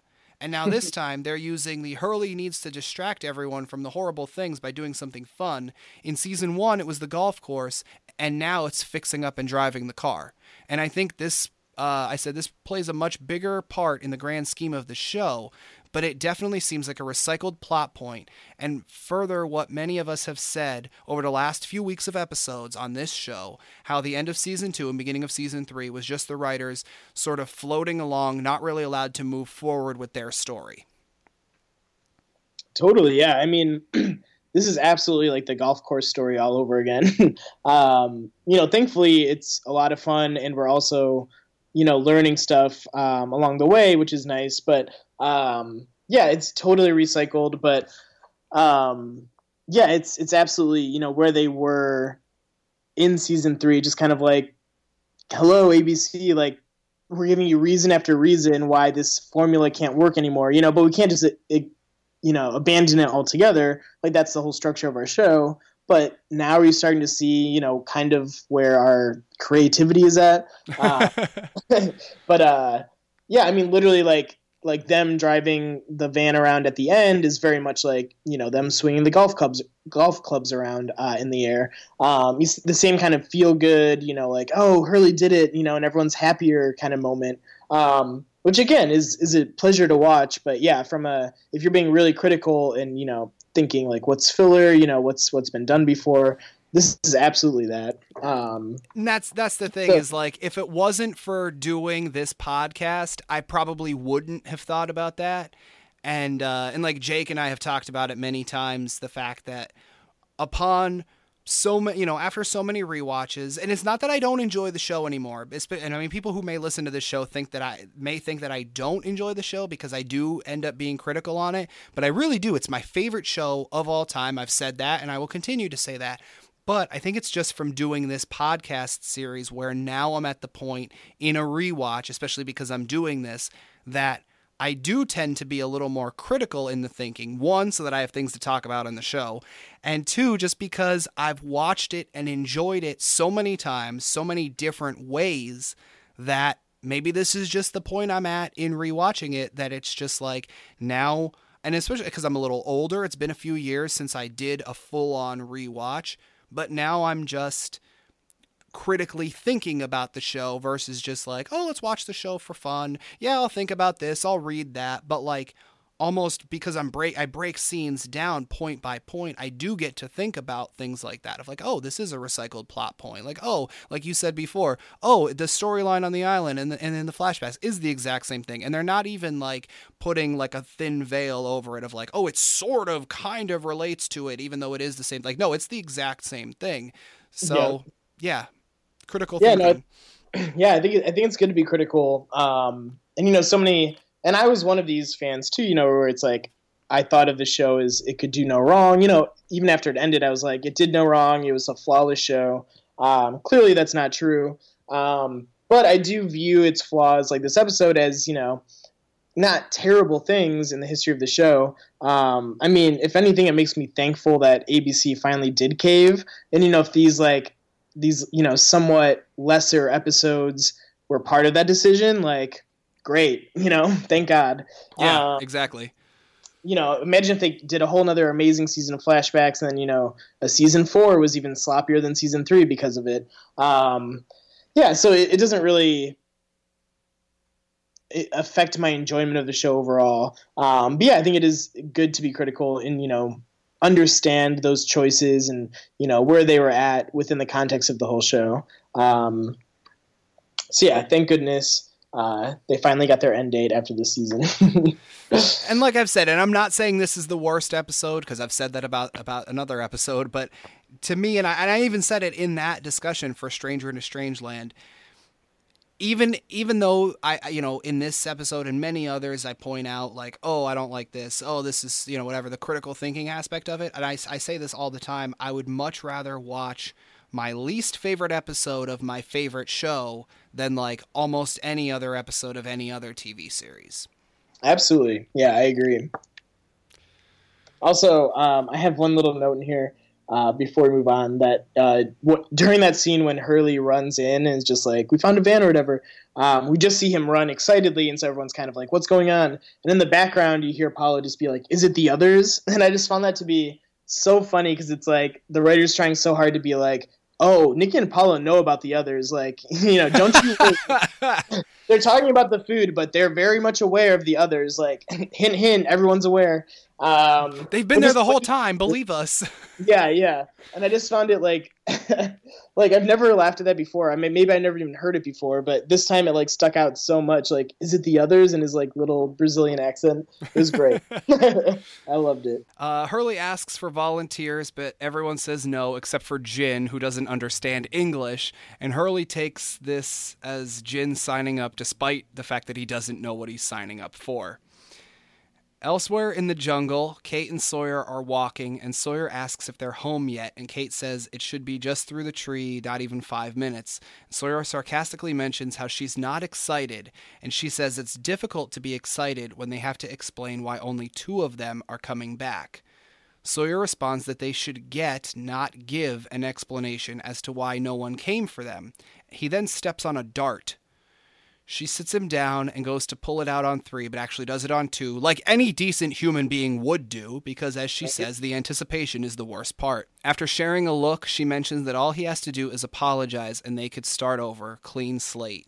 He mentions slate like on Little House on the Prairie, which, as I mentioned in a previous episode, I have seen several episodes because my dad was a fan, but I did not understand his obsession with the frontier life. uh, Kate mocks him for knowing Little House and he says how he was home from school for three months with mono, and I am not surprised that he got the kissing disease, by the way. Right? Makes sense. And they only got one channel in his trailer. They then admit that they're not actually talking about anything, just avoiding. He tells her that he has nothing to be sorry for. She mentions that this is how they will be, and she went from calling him James to calling him Sawyer once again. In a huff, they both welcome each other home. Uh, yeah, I I will just say uh, my stance on uh, you know shipping shipping wise. I was not really a fan of Sawyer and Kate ever. Um, I I thought it was really fun to watch their banter, but I never could like get behind them just because Sawyer always had these moments where he knew exactly what to say to like make her upset or just like hurt her, which I found really just like sad. um, I don't know. I always say like in season one, the thing that ever uh, the thing that ruined any chance of me ever rooting for them was um, when Sawyer t- basically tells her there's nothing worth staying for on the island. I'm like, okay, like calm down. um, well, yeah, but yeah, I mean, this- isn't that like a thing in relationships? I mean, even friendships, isn't it the thing like you can say like the one thing that you know is going to get the other person upset, but it's the fact that you still care about them and you stick around anyway. And even sometimes, and it's not healthy, I completely know that, but isn't that a thing that people do a lot where like they'll purposely do things to, to piss people off and to make people angry to kind of make them like, I'm going to push you away. I'm going to do all these mean things to you and I'm going to get you to prove that you want to stay in my life because so many people have abandoned me for so long that I need you to prove it. Despite the fact that half the people who do that it's nothing is ever good enough for them. So like they're ju- they just keep pushing people away because they keep needing to know so and so will have my back. And now even if i push them even a little further they'll always come back to me. And it's very much like a power thing but isn't that kind of what he's doing yeah, definitely. I think that's exactly what he's doing. Um, yeah, I guess for me that was just like a maybe like too real, and it was just like, oh, like no one's ever going to stay with you if you always act like this forever, you know. And thankfully he doesn't. You know, he gets much better with Juliet later. Um, yeah, I think at this point, you know, between seasons one and three, neither of them has evolved enough to like kind of parse their relationship in a way that was, you know, like mature and made sense. Um, so yeah, that's why I was just kind of like, while it was like fun for me to watch, like it never really hit me as hard as like the Jack and Kate moments did. Um, yeah, I don't know. I can't really explain it, but yeah, I was always a much bigger fan of Jack and Kate. Okay, I gotta ask because it's something I ask everybody on this show. Kate hate or no Kate hate? What's your what's what's your stance on Kate as a character? Because there's people who really really like her and they'll defend her. She's a very strong female character. She's integral to the show. All this other stuff. And then there are people who absolutely hate her. She makes all the wrong decisions. She's the worst. Blah blah blah blah blah. Where do you stand? I'm a no Kate hate. um, I love Kate. Like I think she's yeah she doesn't make the best decisions, but um, I don't know. I, I always liked her. I, I think some of her flashbacks are my favorite. I know that's another big point of contention with people is that you know they're all the same or like they're boring and I don't know. I just really liked her story and I liked that she was always trying. She always thought she was doing the right thing. Um, you know, very much like Jack. Like they always think they're doing the right thing, and I just kind of like that they always try, even if you know it doesn't work out or it's like the completely wrong decision. Um, yeah, I don't know. I I as I was watching, I never felt like like I hated her or could hate her. Um, yeah, there are definitely other characters where I was like, oh, they're more useless or more annoying than her for sure. Okay, I'm just like I said, I'm I'm just always interested to hear people's thoughts on her and like you it's it's interesting that you said about how her and Jack are very similar in that way and it's funny cuz I'm not a Jack fan that's been well mm-hmm. established but like I do like the fact that Jack always tries, but for some reason, for me, Kate always, despite the fact that she screws up more things than he does, I don't know why. There's just something where like I like her character more than his character. That's interesting. Yeah, I, yeah, there there are definitely moments with Jack that frustrate me so much, and I don't hate Jack overall, but um, yeah, there are definitely moments that infuriate me more about him than anything that Kate ever did. We then see Kate and Sawyer coming up on the beach a moment later to the survivors' camp. Everyone is happily greeting them, but they aren't exactly walking together. In flashback, we see Hurley coming home, still covered in dust from Mr. Clucks. This is not his previous home, this is a mansion. His mother then yells, asking if he's okay, and he mentions that Tricia Tanaka is dead and Mr. Clucks was hit by a meteorite or meteor. I don't remember what he says, meteor or meteor, asteroid, something like that. Yeah, he, he doesn't know if it's a meteor or uh, or an asteroid. Which, to be fair, I don't know the difference either. I'm Same, yeah. uh, she says how that's crazy, but he responds that it's not crazy. It's the unlucky lottery numbers, and how he's cursed. She slaps him across the face, as she always does when he says about being cursed, before he says that the only way to stop it is to go to Australia. She's clearly heard this before, but he explains it once again that the numbers came from Lenny, who told him he needs to go to Australia. She tells him that she can prove he isn't cursed. She leads him into another room, and his father, David, is there. He says hello, and she mentions how 17 years later his father has returned. He looks at Hurley and makes a fat joke against him, referencing the candy bar line from earlier, which we talked about. And I wrote, What a pleasant greeting from your long absent father. uh, yeah. so, um, yeah, before the flashback, uh, the moment where Kate and Sawyer walk up, you know, to camp again. um, yeah, I just found it really, really interesting and kind of funny. Like all these red shirts, you know, running up to Kate, like, like, oh my God, Kate, like we've missed you so much. I'm like, what has she done for any of these people? You know, like, again, because uh, I, I think this was uh, an Eddie Kitsis Adam Horowitz episode, which you know they did a lot with Nikki and Paulo.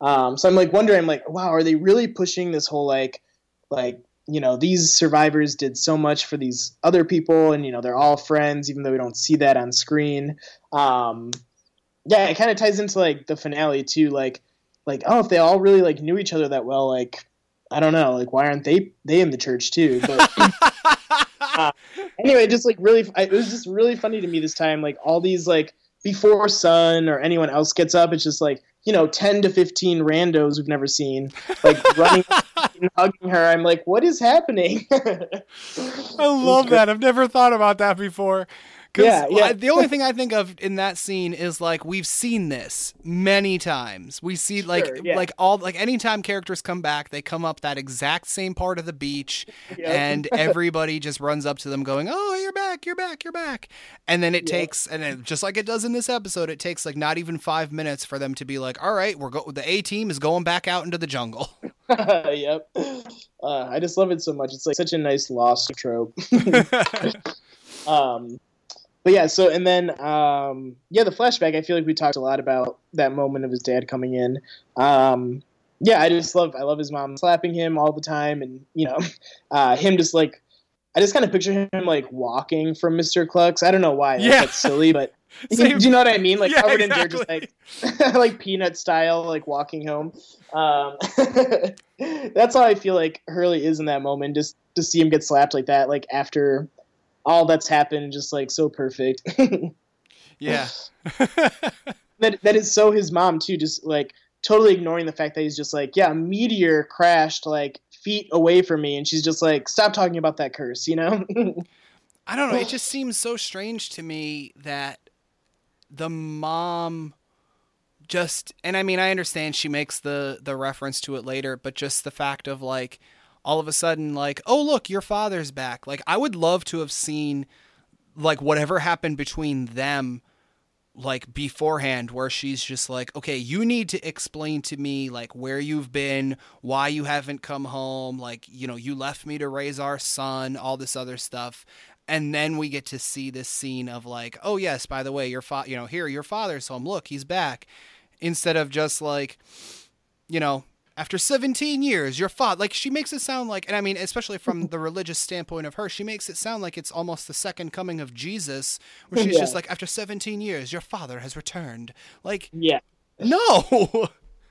yeah, yeah. yeah, I can't speak to any kind of cultural thing, but from a religious angle, like, I mean, yeah, that makes sense to me, you know, kind of holding on to hope in this, like, really sad way that, you know, like, it's almost as if she put her whole life on hold and just like picking up 17 years later as if it had been just a day. You know, like went to the store for a day rather than 17 years. Um, yeah, it just completely ignores you know anything that might have happened. But um, yeah, but yeah, I would like to see you know that moment he comes home too. But you know, in my head, it's just her approaching him and hugging him and kissing him, being like, "Oh, thank God you're back." You know, like that's it. yeah, yeah, uh, I, I, I feel like that too. Like it would be like you said, almost like she put her life on hold kind of and it's just like you know oh welcome back from that trip that you went to in vegas yesterday which was actually yeah. 17 years ago exactly yeah totally not thinking about the money or anything else just like like oh my life is resuming now yeah Back on the island, Jin and Hurley are at the van. They open the back, and many Dharma beer cans are inside. They have uh, many miscommunications due to the language gap, and Hurley even says that he sucks at charades. Eventually, he realizes that Jin wants to take Roger out and turn the van over. And he does, and I've mentioned it many times, he does that classic English speaking person thing where he speaks slower and louder to tell Jin that he understands.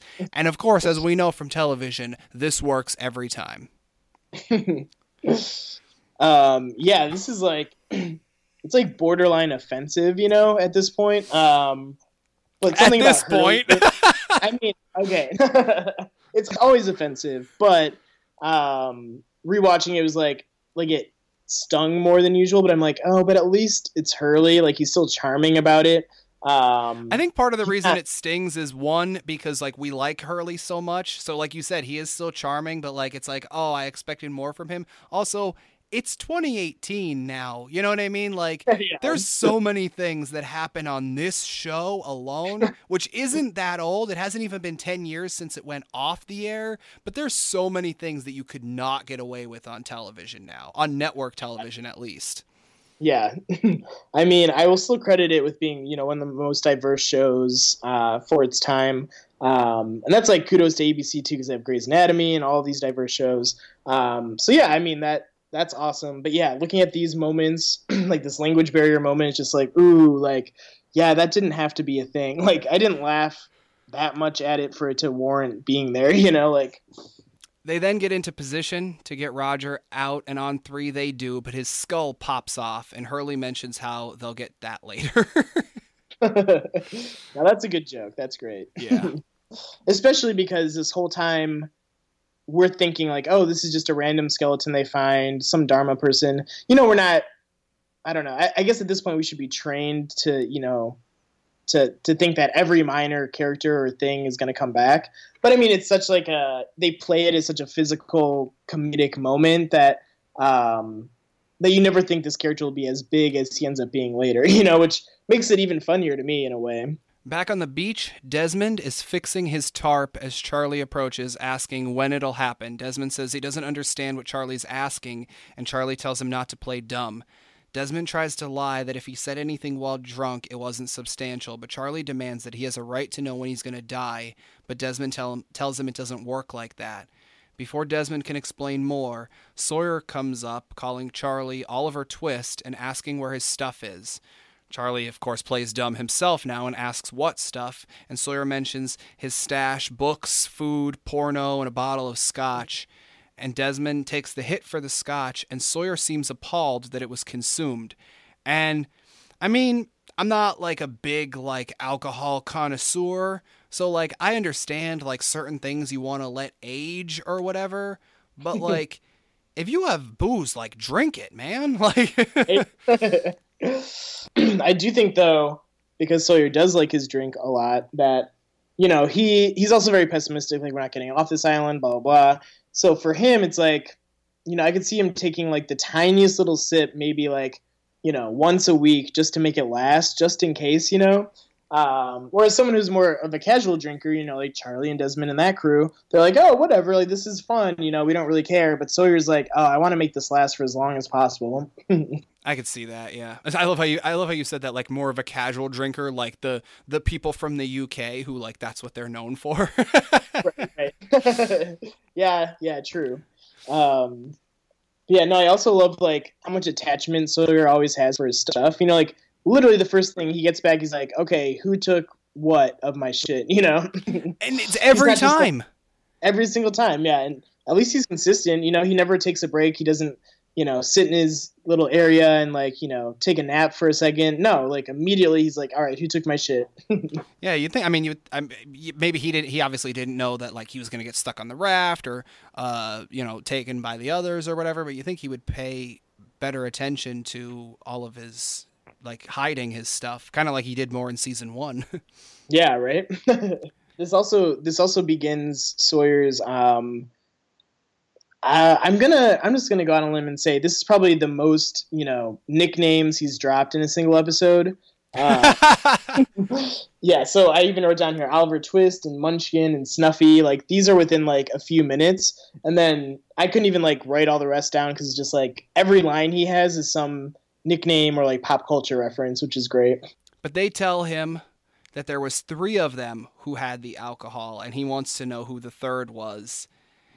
In the jungle at the van, we see Jin and Hurley with poles getting ready to tip the van. Hurley tells Jin that using the poles is very crafty.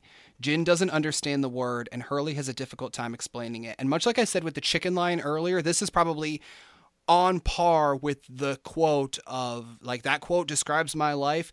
I have probably used this line the most. It's my most quoted line of the entire show where it's crafty. It means you're good at crafts.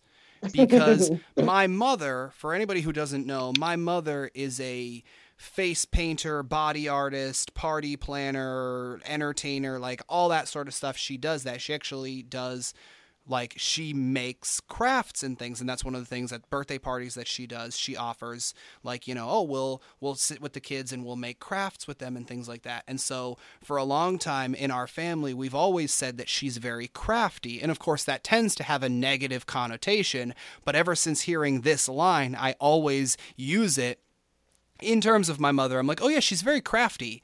And then people will look at me and I'll go, it means you're good at crafts. I love that. That's awesome. so yes, probably my most quoted line of the show is that line. Nice. Uh, Sawyer then enters asking where his stuff went before noticing the van and asking what they're doing. But Hurley runs to hug him, expressing how happy he is that he's alive. And Sawyer calls him Snuffy, and he hugs him back and says that it's good to see him. He also mentions they found themselves a hippie car. Jin goes to hug Sawyer as well, and in broken English tells him that it's good to see him, and Sawyer is impressed with how his English is coming along. Hurley asks about Jack and Kate, and Sawyer mentions how Kate is back, but the others still have Jack. But this doesn't deter Hurley, who reaffirms that everyone will be okay. They'll all be okay. Everything will be great, he says, something along those lines. And Sawyer sarcastically tells him that he's relieved at that news. Hurley mentions how Sawyer coming back safely is a sign. But Sawyer says that he wants his stuff back, and Hurley goes back to talking about the van, asking if Sawyer will help him, and he uses the beer to entice Sawyer. Smart. exactly. like we drank your scotch, but there is some beer. but no, I always like these these moments, and I mean, of course, over the last uh, basically since the end of season one uh, into season two, Sawyer and Jin definitely formed the bond. You know, Jin would not let Sawyer go when they, you know, when, when the Tailies were trekking along the island and he, you know, him and Michael were like, no, we're not letting him go. And even Michael at a few points said like, you know, like we gotta, we gotta leave him or whatever, you know, her and Sawyer said the same thing, but like Jin is definitely like that loyal friend who, no matter what, he will help you get to where you need to go. He will always be the one who's who's there for you. He's loyal to his friends and I really like that. So I like the fact that they're finally back together. Yeah, absolutely. Yeah, their their friendship is definitely um, one that evolves over time, but it's it's uh, yeah, it's I love when shows take characters that don't interact that often and you know put them in a scene together, and that's what it was for me with you know Sawyer, Jin, and Hurley. Um, you know, and it creates this awesome, this awesome you know set of relationships that you're like, oh wow, like this actually works so well. We're gonna keep this going, you know, through next season and the season after that. Um, yeah, we've never really seen them all interact like this before, and I think it's a really fun dynamic, um, especially when Charlie comes in too. It's like, you know, four amigos, like like such a ragtag bunch of people.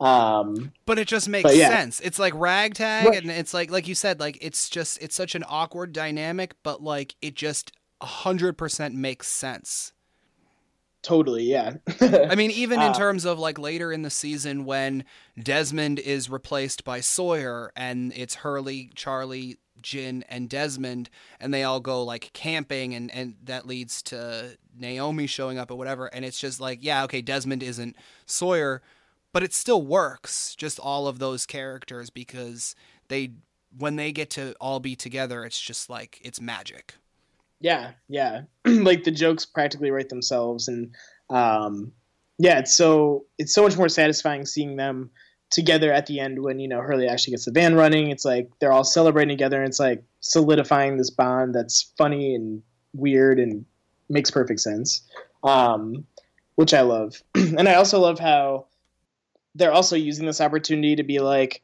like Jin is learning English. Like, don't be surprised when he starts speaking it fluently soon. You know, like yeah. And I mean, uh, I, I would assume for him that was probably a great thing because I've read several things and I saw a thing with him once where he talked about the fact that like he knew Korean like growing up, but basically he wasn't like not that he forgot it, but he didn't speak it as often, and it was to the point where he even had to show um, Yunjin Kim certain things because she didn't speak it like at all, but he right. spoke it a little bit. So then, kind of this, like her being like, "I'm going to teach you English." It was almost it, like a play on the fact that in real life the reverse had to happen. Yeah, that's really funny. But yeah, I mean, they made it what three and a half seasons before finally addressing him. Like that's uh that's pretty admirable. Yeah, but yeah, no, I, I do appreciate, um, you know, that they don't gloss it over. Like, you know, like one episode he doesn't speak it at all, and then a few episodes later it's like in the background he learned it. Don't worry about it. Like, you know, this is a nice way to acknowledge it and also have fun with it. Um, which is oh, cool. So, so you're, you're you're saying you like the fact that they didn't give it the Nikki and Paulo treatment of like, oh yeah, it's just here now. exactly. Yeah. yeah. They they were a little more careful with it. Back on the beach, Sayid and Locke are talking with Kate. Kate tells them how Jack sacrificed himself to Kate to save Kate and Sawyer. Sayid says how they know that Michael and Walt were let go, and Kate says they got on a boat and never looked back. Sayid asks if they have other boats, and Kate says, although she doesn't know, she's sure they didn't give up their only one. Locke asks if they can leave the island, but she says she isn't sure. After Sayid asks, she tells them how Carl, one of the others, told them that they don't live on Hydra, they live on the main island, but they don't have more answers because Sawyer let Carl go. She starts to walk off while carrying a pack, and she tells them how she's going after Jack. She can't just leave him alone. She owes it to him to go back, but she needs help. Locke asks who she needs help from.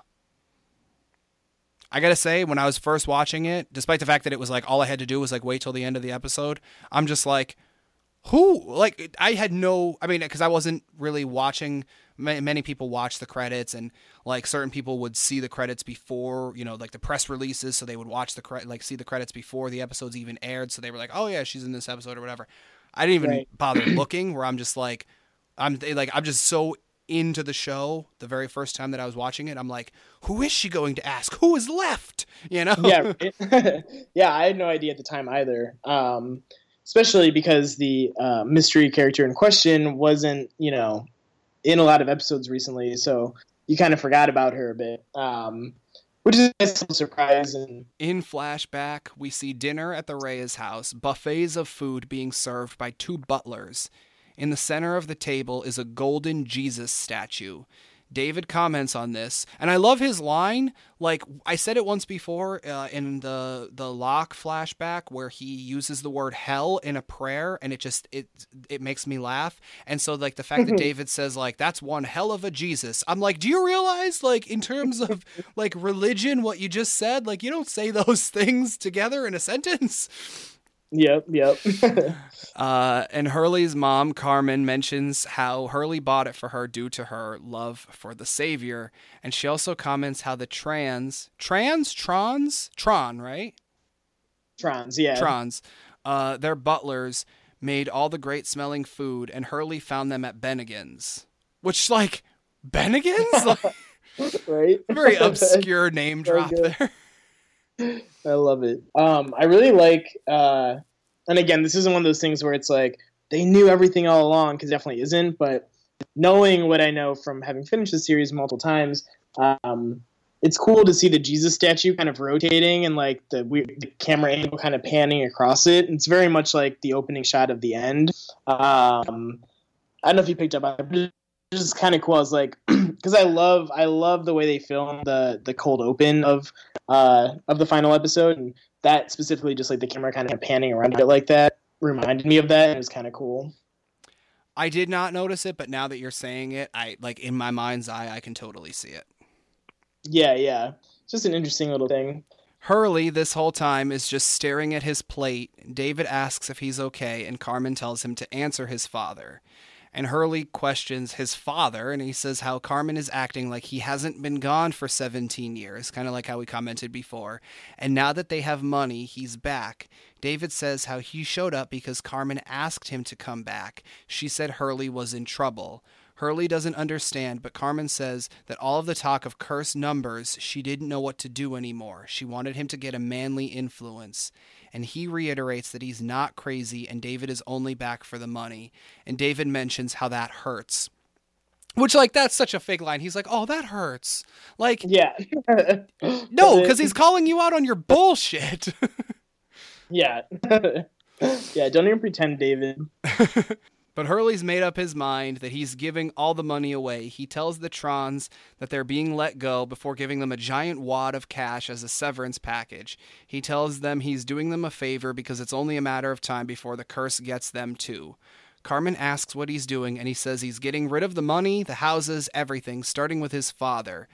But Carmen insists that David is staying with them because after 17 years, she has needs and she even covers Golden Jesus's ears to say this. And Hurley then covers his own ears before yelling in disbelief, saying that he wants his father gone. I'm yeah, a grown no. man, and that scene creeps me out where she's just like needs. I'm like, ugh, like I cringe every time. yep, yep. yeah, it's uh, not a nice thought. but maybe that's why she was so willing to just take him back, you know? oh, the very poor choice of words. oh boy. Carmen then tells Hurley to show his father what's in the garage. Moments later, we see Hurley and David looking at the old Camaro. David is surprised that Hurley saved it. Yeah, so I think this is um I think this is a nice little turning point because obviously we know how David is and you know he's not there to to you know make amends with Hurley by any means. Um, but I do think this moment for him kind of you know leads to his final scene in this episode um, where he does see it and he's kind of like, oh crap, like you know I was really selfish and you know meanwhile my kid 17 years later is still holding on to you know these past dreams that I had no intention of you know fulfilling for him. Um, so yeah, I mean it is it's like kind of sweet moment. It kind of uh, makes him a little bit more endearing, um, just because you can kind of see how much he's hurt Hurley at that point. Um, you know, he's not gonna take him out to the Grand Canyon at this very moment by any means, but um, you know, it's a little a little sweet moment. Uh, it's also very sad for Hurley. You know, like he's just been holding on to this thing that uh, you know has no interest in him really. I I think it's also a thing of like and like you said like he's you know oh i feel bad you know he's been holding on to this sweet moment. But like in in one sense yes like there is that childhood innocence of hurley the fact that he held on to this camaro. But i think maybe not in this scene but just overall i would think at some point david has to feel incredibly bad because like yeah okay this episode maybe not like the perfect example but like maybe the things we didn't see in the episode of like because all we see is like Hurley sounding crazy in the episode, especially every time he's around David. But like, I would think there would have to be a moment where he just looks, and even if he looks at at Carmen and he's just like, despite the fact that you know, like you did a good job without me, sort of thing, you know, like where he just, right. I think he needs to give the credit to Carmen and to Hurley for growing up to be relatively sensible. I mean, you know, the curse and all that like sounds crazy, yeah, but like he like Hurley became a good man despite the fact that his father wasn't there because a lot of people it doesn't turn out that way you know? Like they turn out really bad because like they didn't have that influence or whatever but like even though his father wasn't there like hurley became a good man you know? Yeah and I wonder, yeah, like, I I think that has. To, I mean, maybe again, maybe not in that scene with the Camaro. Maybe it did. I don't know.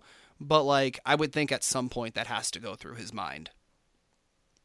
Yeah, absolutely. and it kind of goes against what Carmen says about, you know, like, oh, you know, he's back because you need a manly influence in your life. Like, you know, of course she'll say that um because she's Carmen, but um we see that that's, you know, totally not true.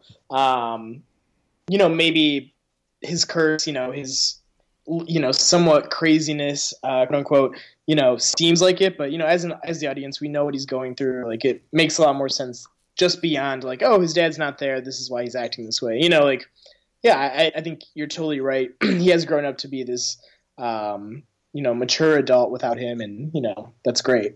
Yeah. Back on the island, Jin, Sawyer, and Hurley tip the van upright before Sawyer opens the door.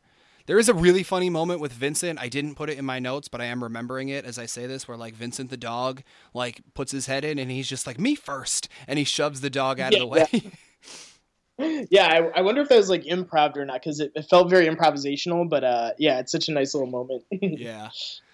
Uh, there's a lot of papers, including a map, and Jin starts to look at the engine. Sawyer says that it looks like Dharma was building a dirt road.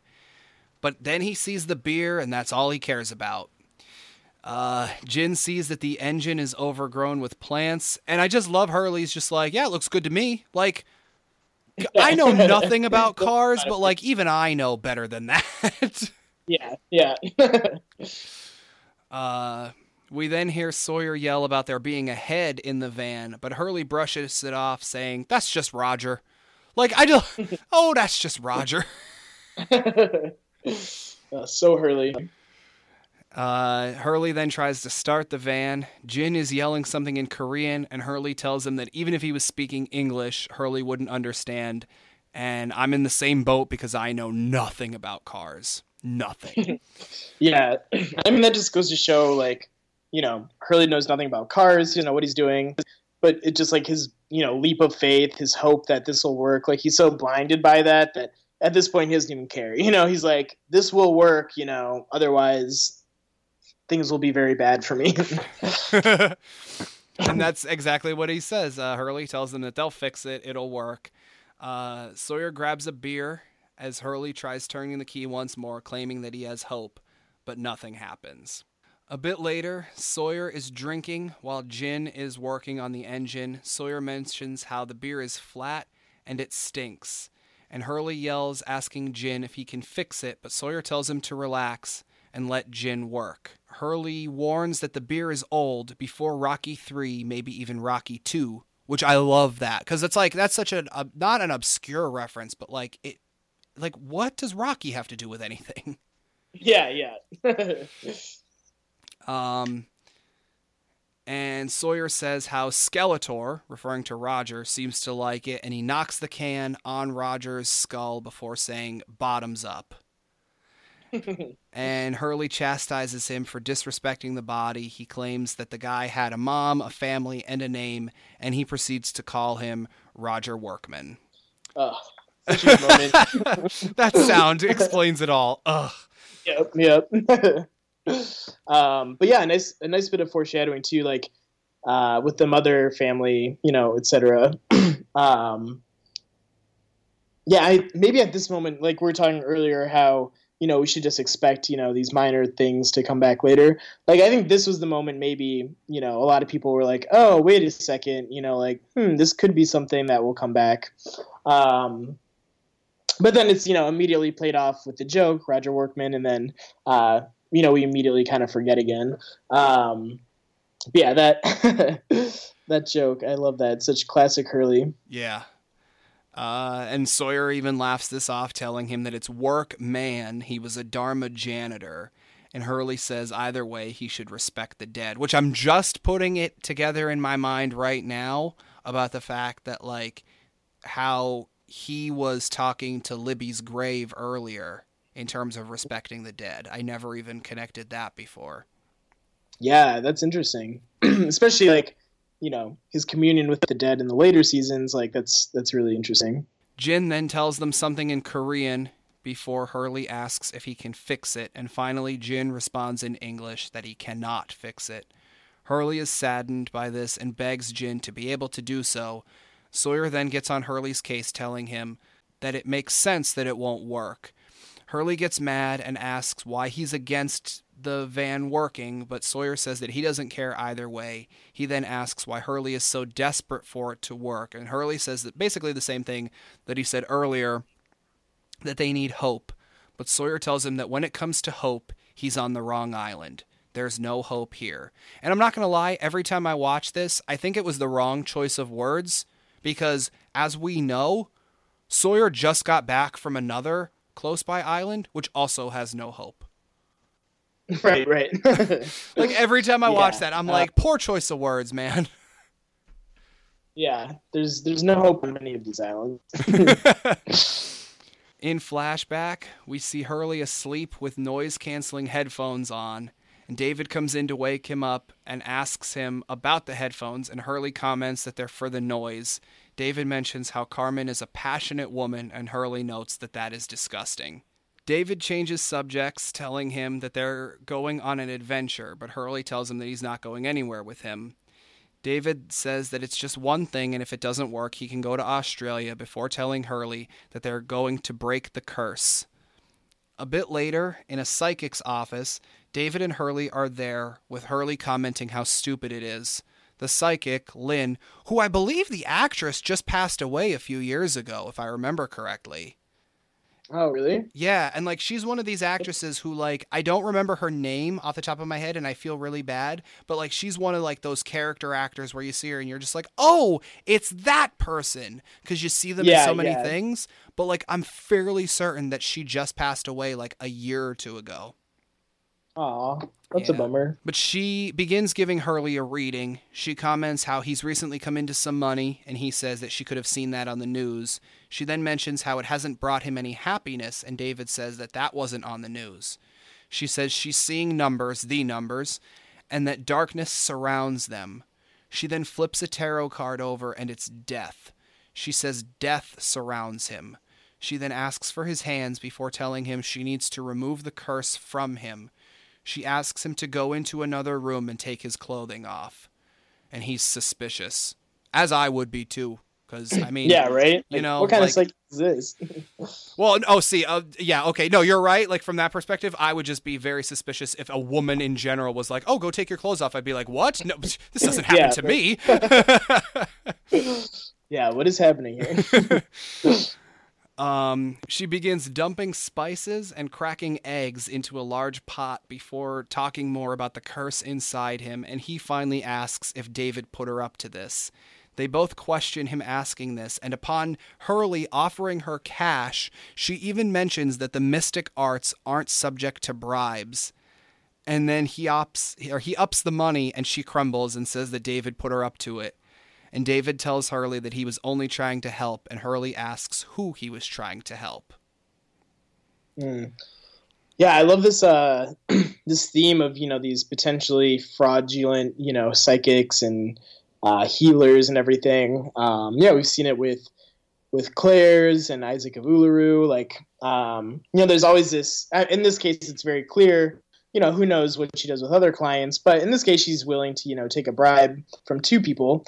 Um, but yeah, the other ones, you know, it's kind of more unclear. You know, were they influenced or not? You know, what's real, what's not. Um, which I really like that they keep that that trope up. Yeah, it's. I mean, yeah, I I like that because it lends to the fact of there's there is no set religion on the show, Right. And I actually Right. commented on that in terms of the others uh, in a in a, well a few previous episodes how all the various things they do there isn't there isn't one overall religion that they have like a lot of their stuff like they have like viking funerals but then like there's certain other things where uh i re- and again I, we weren't able to figure it out during the the recording of the episode but like the mark that um they put on on Juliet. I read somewhere once, and I don't know if I could find it again, but it was like that it was some sort of like ancient, like Wiccan symbol or something. We know there's like Egyptian things on the island.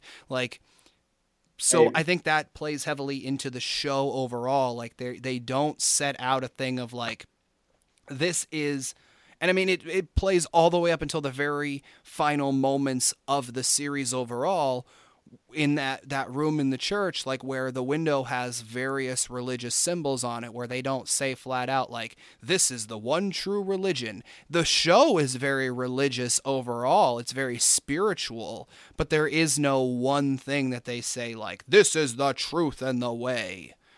Right right. Yeah which i which i admire you know it's like the whole man of science man of faith thing. Um you know there is no man of science or man of faith. Everyone you know has a bit of both in them um, at least in the show. Um, yeah, and I think even in the final moments, you know, people can you're like, oh, it takes place in a church. You know, they're all going somewhere somewhere new. You know, some moving on. Um, but even all of that, you know, is still wrapped up in like all this science of the island, and um, you know, if you even believe like the lamppost uh, is part of that church, you know, like uh, above it um, then yeah, I mean it's all tied so directly to each other. You can't have one without the other. Um, yeah, and this you know this psychic, the other psychics are all kind of lumped into that theme, uh, which I think is really cool. Back on the island at the van, Hurley is praying speaking of religion, while while Jin and Sawyer talk, and Sawyer is teaching Jin words like beer and car, and he even calls Hurley International House of Pancakes before asking him what he's doing.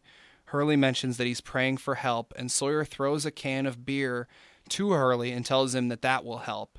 Hurley doesn't catch the can, however, and watches it as it rolls down a hill behind them, and he gets an idea and runs off.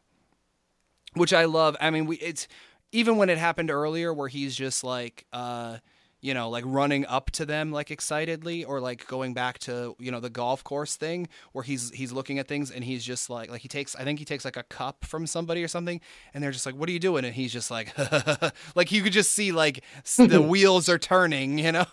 Yep yep. Moments later at the beach hurley approaches charlie and tells him to stop moping Charlie says he's not, but Hurley tells him that he is and to stop because they're going to get the car running. When Char- Charlie asks what the point is, he slaps Charlie across the face and tells him to snap out of it. He further tells him that worrying about dying won't help, but he has an idea that will help both of them. He then tells him there's a chance that he will die. And Charlie, just as confused as I think anybody is when the first time you're watching that, he's like, Is that supposed to be helpful? And Hurley tells him that if he doesn't die, it's a win. He goes on to say that things suck lately and they could use a win. They need to make their own luck. Yeah, so I mean, this is, uh, you know, very much repeating the themes of the episode with his dad. Um, I also like the the interesting symmetry with uh with Carmen, you know, by slapping Charlie. it's like you can see the Carmen in, in Hurley there. Um, oh, for sure. um, but yeah, I mean, literally at this point, Hurley's just like, he needs this more than anything else, and you know he's willing to bet anything that this will work. And you know, thank goodness it does. Otherwise, Hurley would be in a very dark place. Back at the van, Sawyer is teaching Jin more words and phrases such as I'm sorry, you were right, and those pants don't make you look fat. And upon getting them, Sawyer tells him that that's all he needs to talk to a woman. Hurley and Charlie then enter, and Hurley tells them that they need to get to work. Sawyer calls him Jumbotron before Hurley fires back with a nickname of his own, hesitantly calling him Redneck Man. uh, but Sawyer is very impressed by this and says touche and asks what Charlie, who this time he calls Jiminy Cricket, is doing there. And every time he says, you know, Jiminy Cricket, he has this tone in his voice and this look on his face where I'm like, wow, how many beers deep is Sawyer at this moment? yeah, right. he just has like that slight tipsy aura about him. also, the the redneck man moment is one of my favorite uh, jokes in the whole series. It's just it's played so well, like because um, you don't expect Hurley to retort like that. Uh, um, and I love just like the the delivery of it, and then also Sawyer's acknowledgement, just like, "Wow, I wasn't expecting that from you. Like, I'm proud of you." you know, like uh, it's just it's so great.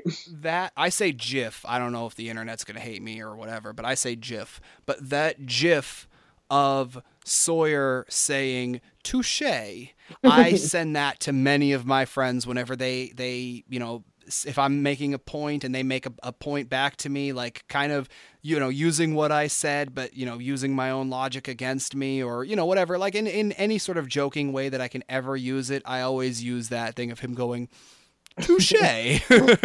so good. Hurley then tells them that they're pushing the car before we see them push the car to the edge of the hill. In flashback, Hurley's packing as his father enters asking if he's going to Australia. Hurley tells him that he wants him to leave. David confirms Hurley's suspicions that he originally came for the money and Hurley tells him that he's not getting any. But David goes on to say that he's now speaking to Hurley as a father. He tells him how the curse won't be broken by going to Australia, and again, how he needs to make his own luck. He continues by telling Hurley he thinks he should give the money away, but to save enough to fix the Camaro so they can go to the Grand Canyon. Hurley grabs his bag and tells him that he'll send a postcard from Australia. David tells him that he'll be there when he gets back. And it's actually, he keeps that promise. Yeah, yeah, he does. Um, yeah, I think this is kind of, uh, again, like we are talking about, uh, or I was talking about him seeing the Camaro. Yeah, I think this is what, that's what led him to this moment, you know, like I think he's genuine in this moment.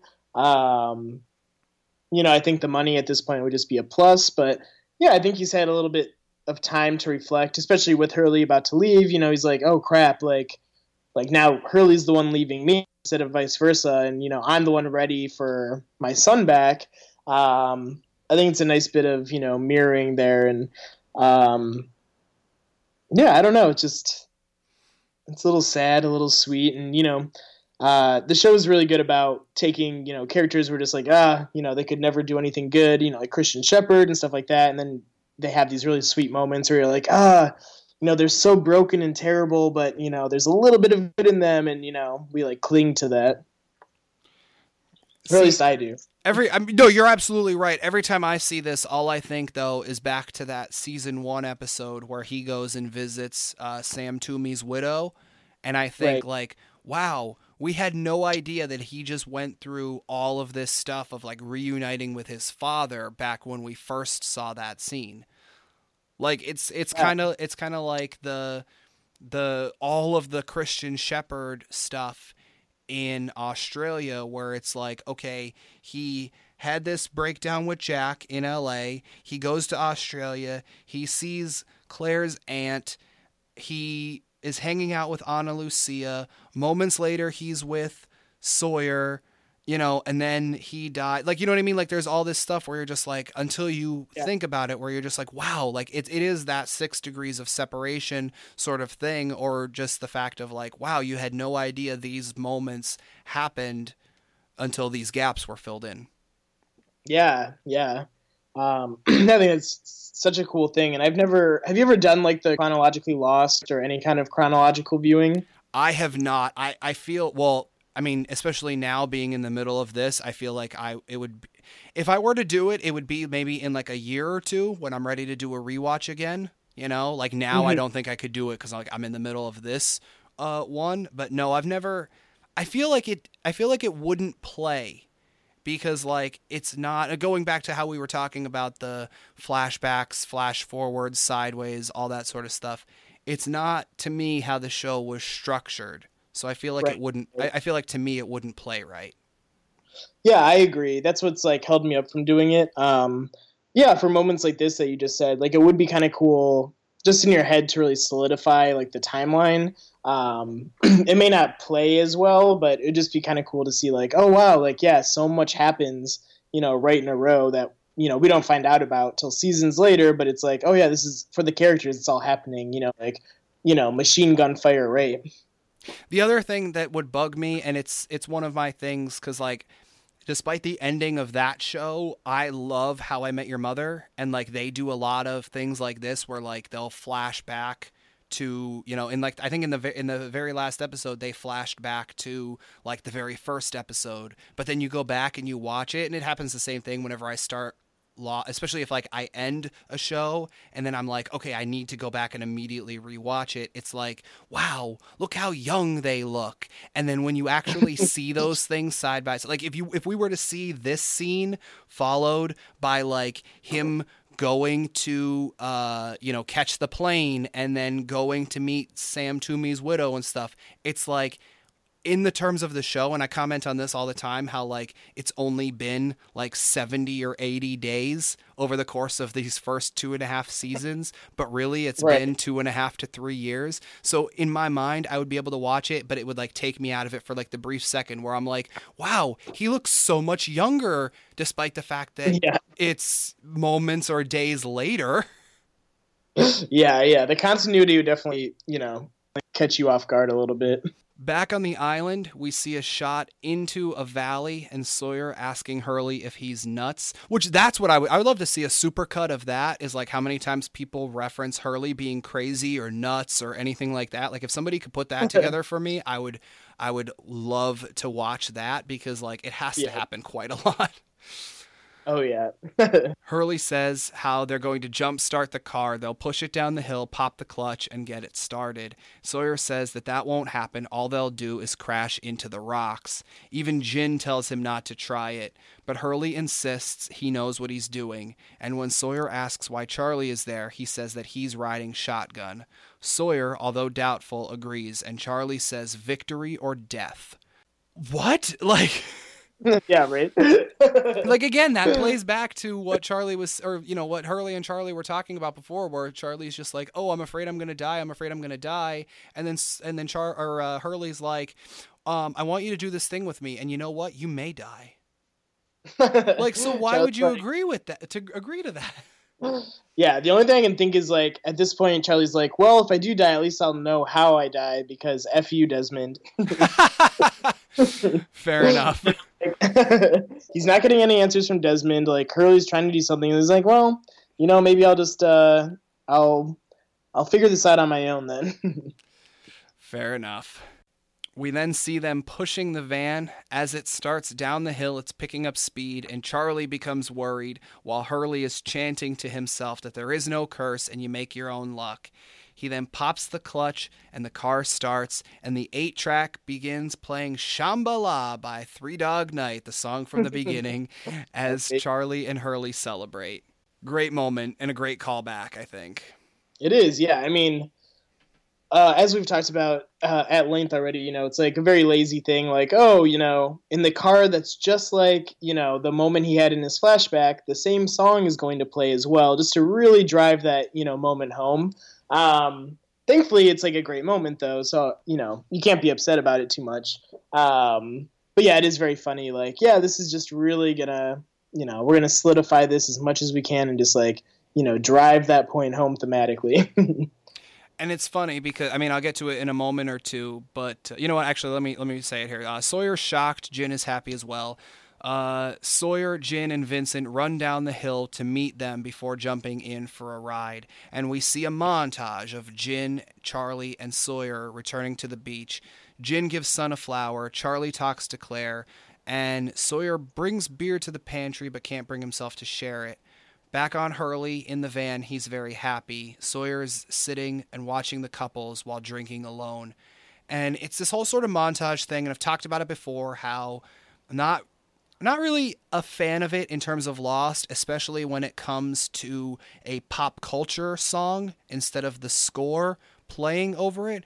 For some reason, maybe just because this was such a happy episode, again, it worked, but I also think that it worked because Michael Giacchino incorporated Shambhala into the score, which I believe that composition is called Shambhala because he incorporated the music of that song into the orchestral score of the show.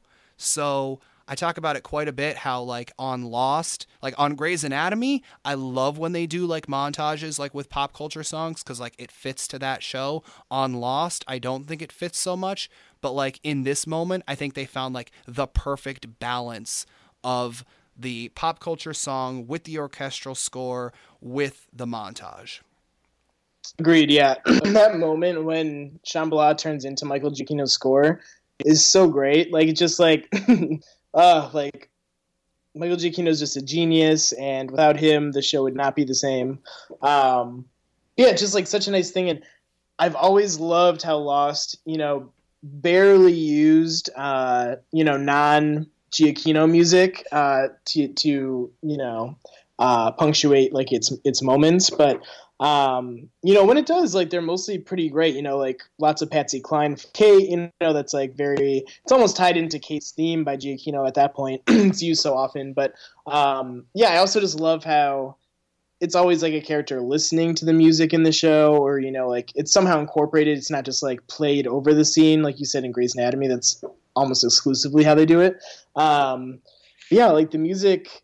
Uh, kind of a tangent, but yeah, the music is just so good that they choose um, but you know because they have Giacchino, they don't need so much of it. So um, the moments when they do use it, like in this episode, uh, really stand out, and, and it's pretty cool.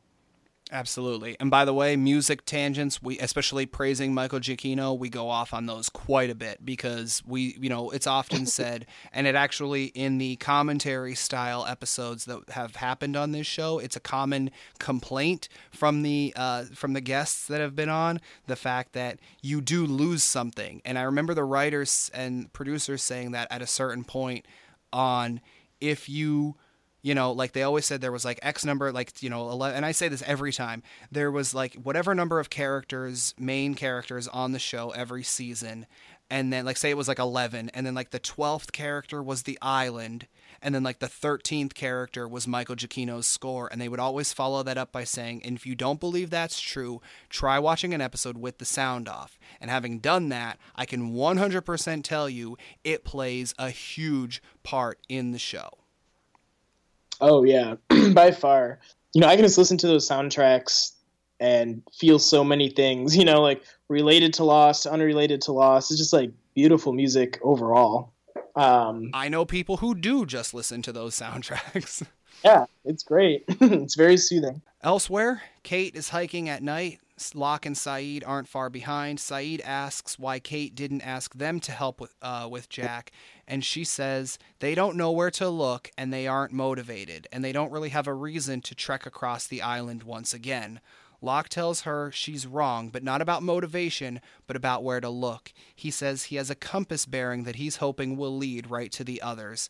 Sayid isn't so convinced as he sarcastically chimes in that it was found via sunlight on Eko's stick. Which somebody mentioned this and i think i cut it out of a previous episode like i like that they didn't get this and i said to me it just seemed like such a twin peaks thing. Yeah. Like where there was an episode of twin i'm correct i don't know if you know twin peaks very well but uh some you know you or someone else correct me if i'm wrong where uh Cooper was just doing something and he's just like, okay, so I had a dream and I think it's going to lead to this. And if this happens, I think that'll lead to this or whatever. And like he just like starts shooting a gun at things or something. And like it's just so random yeah. where he's just like, I think this will, like, you know, I happen to look at this one thing and it's going to answer all of our questions if I do this other thing that I just put together in my mind. And, like, that's yeah. what I always thought of in regards to the bearing that they found on Eko's stick. Yeah, yeah, I love that. yeah, I am a Twin Peaks fan. Yeah, this is very reminiscent of that. And it's like, if you're going to have, like, weird dream logic stuff, I love that they just go for it and make a joke out of it. Like, sure, why not? Like, and especially where Locke is at this point, it's like, yeah, he'll believe anything. Um, no, it's great. Locke then wants to know what she's up to, and suddenly gunfire is heard. But Kate yells not to shoot, they just want to talk. Danielle Rousseau cautiously enters before Kate tells her that they want her help. They're heading to the others and uh, want someone who knows the island. Danielle asks why she would have an interest, and Kate says that a young woman helped her escape. Her name is Alex, and she's pretty sure she's Danielle's daughter. Nice. Yeah. So, what I, I was going to say earlier, but I waited till this moment, um, is I just love how Rousseau is so tied to Hurley's story. Um, that earlier, when we were both like, oh, we had no idea who this is going to be when we first watched it, um, we should have just because, like, like the numbers and Rousseau and uh, like she's in most of his flashback episodes, and there's just something like they don't really interact that often, but you know, it's kind of like not a Hurley episode without Rousseau in a way. Um, I don't know. Do you feel that way? Like I've me, actually like never thought about it until you just pointed it out, but that's 100% true. Like it's not like she's not in every one of his episodes, obviously, but like that numbers episode is so iconic, and you know she's so tied to that, and and I feel like yeah, their stories just kind of parallel each other just because of the numbers and the broadcast and everything like that. Um, that they don't like, even interact in this episode, but like, right. she, but she's it's like the obligatory Hurley episode. Let's throw Rousseau in there. Yeah, exactly. Which I really like. I think that's really cool. I never noticed that before.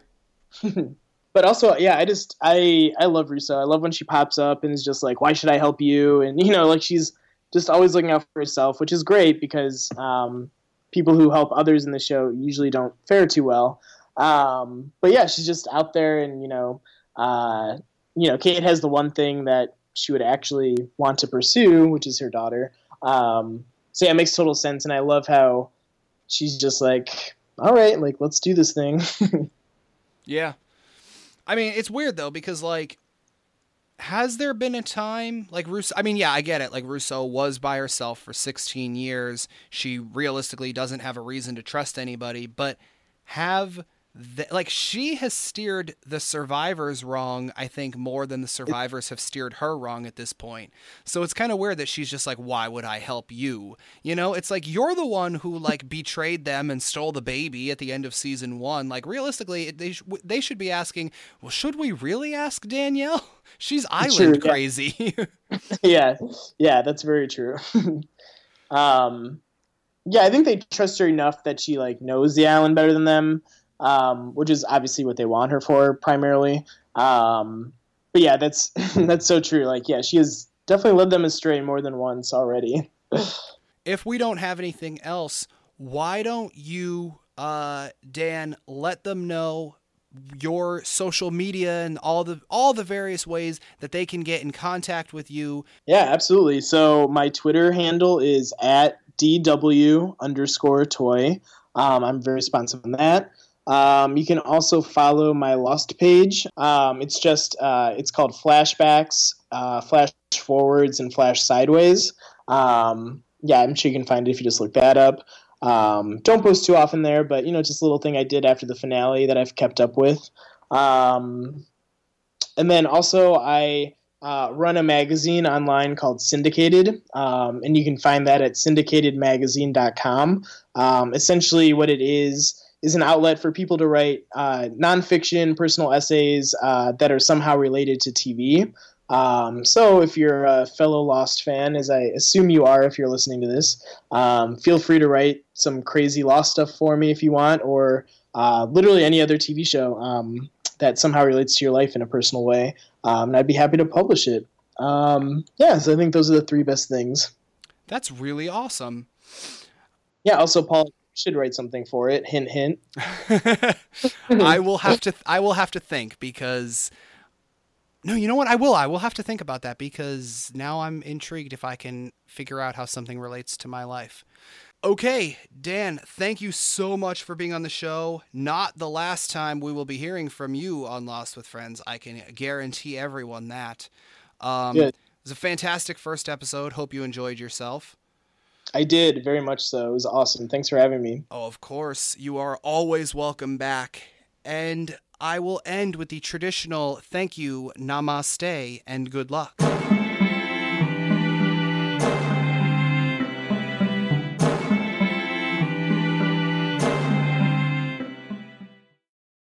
Hey, this is Jorge. Thanks for listening to Lost with Friends. Clock shelves. A great way to pass the time.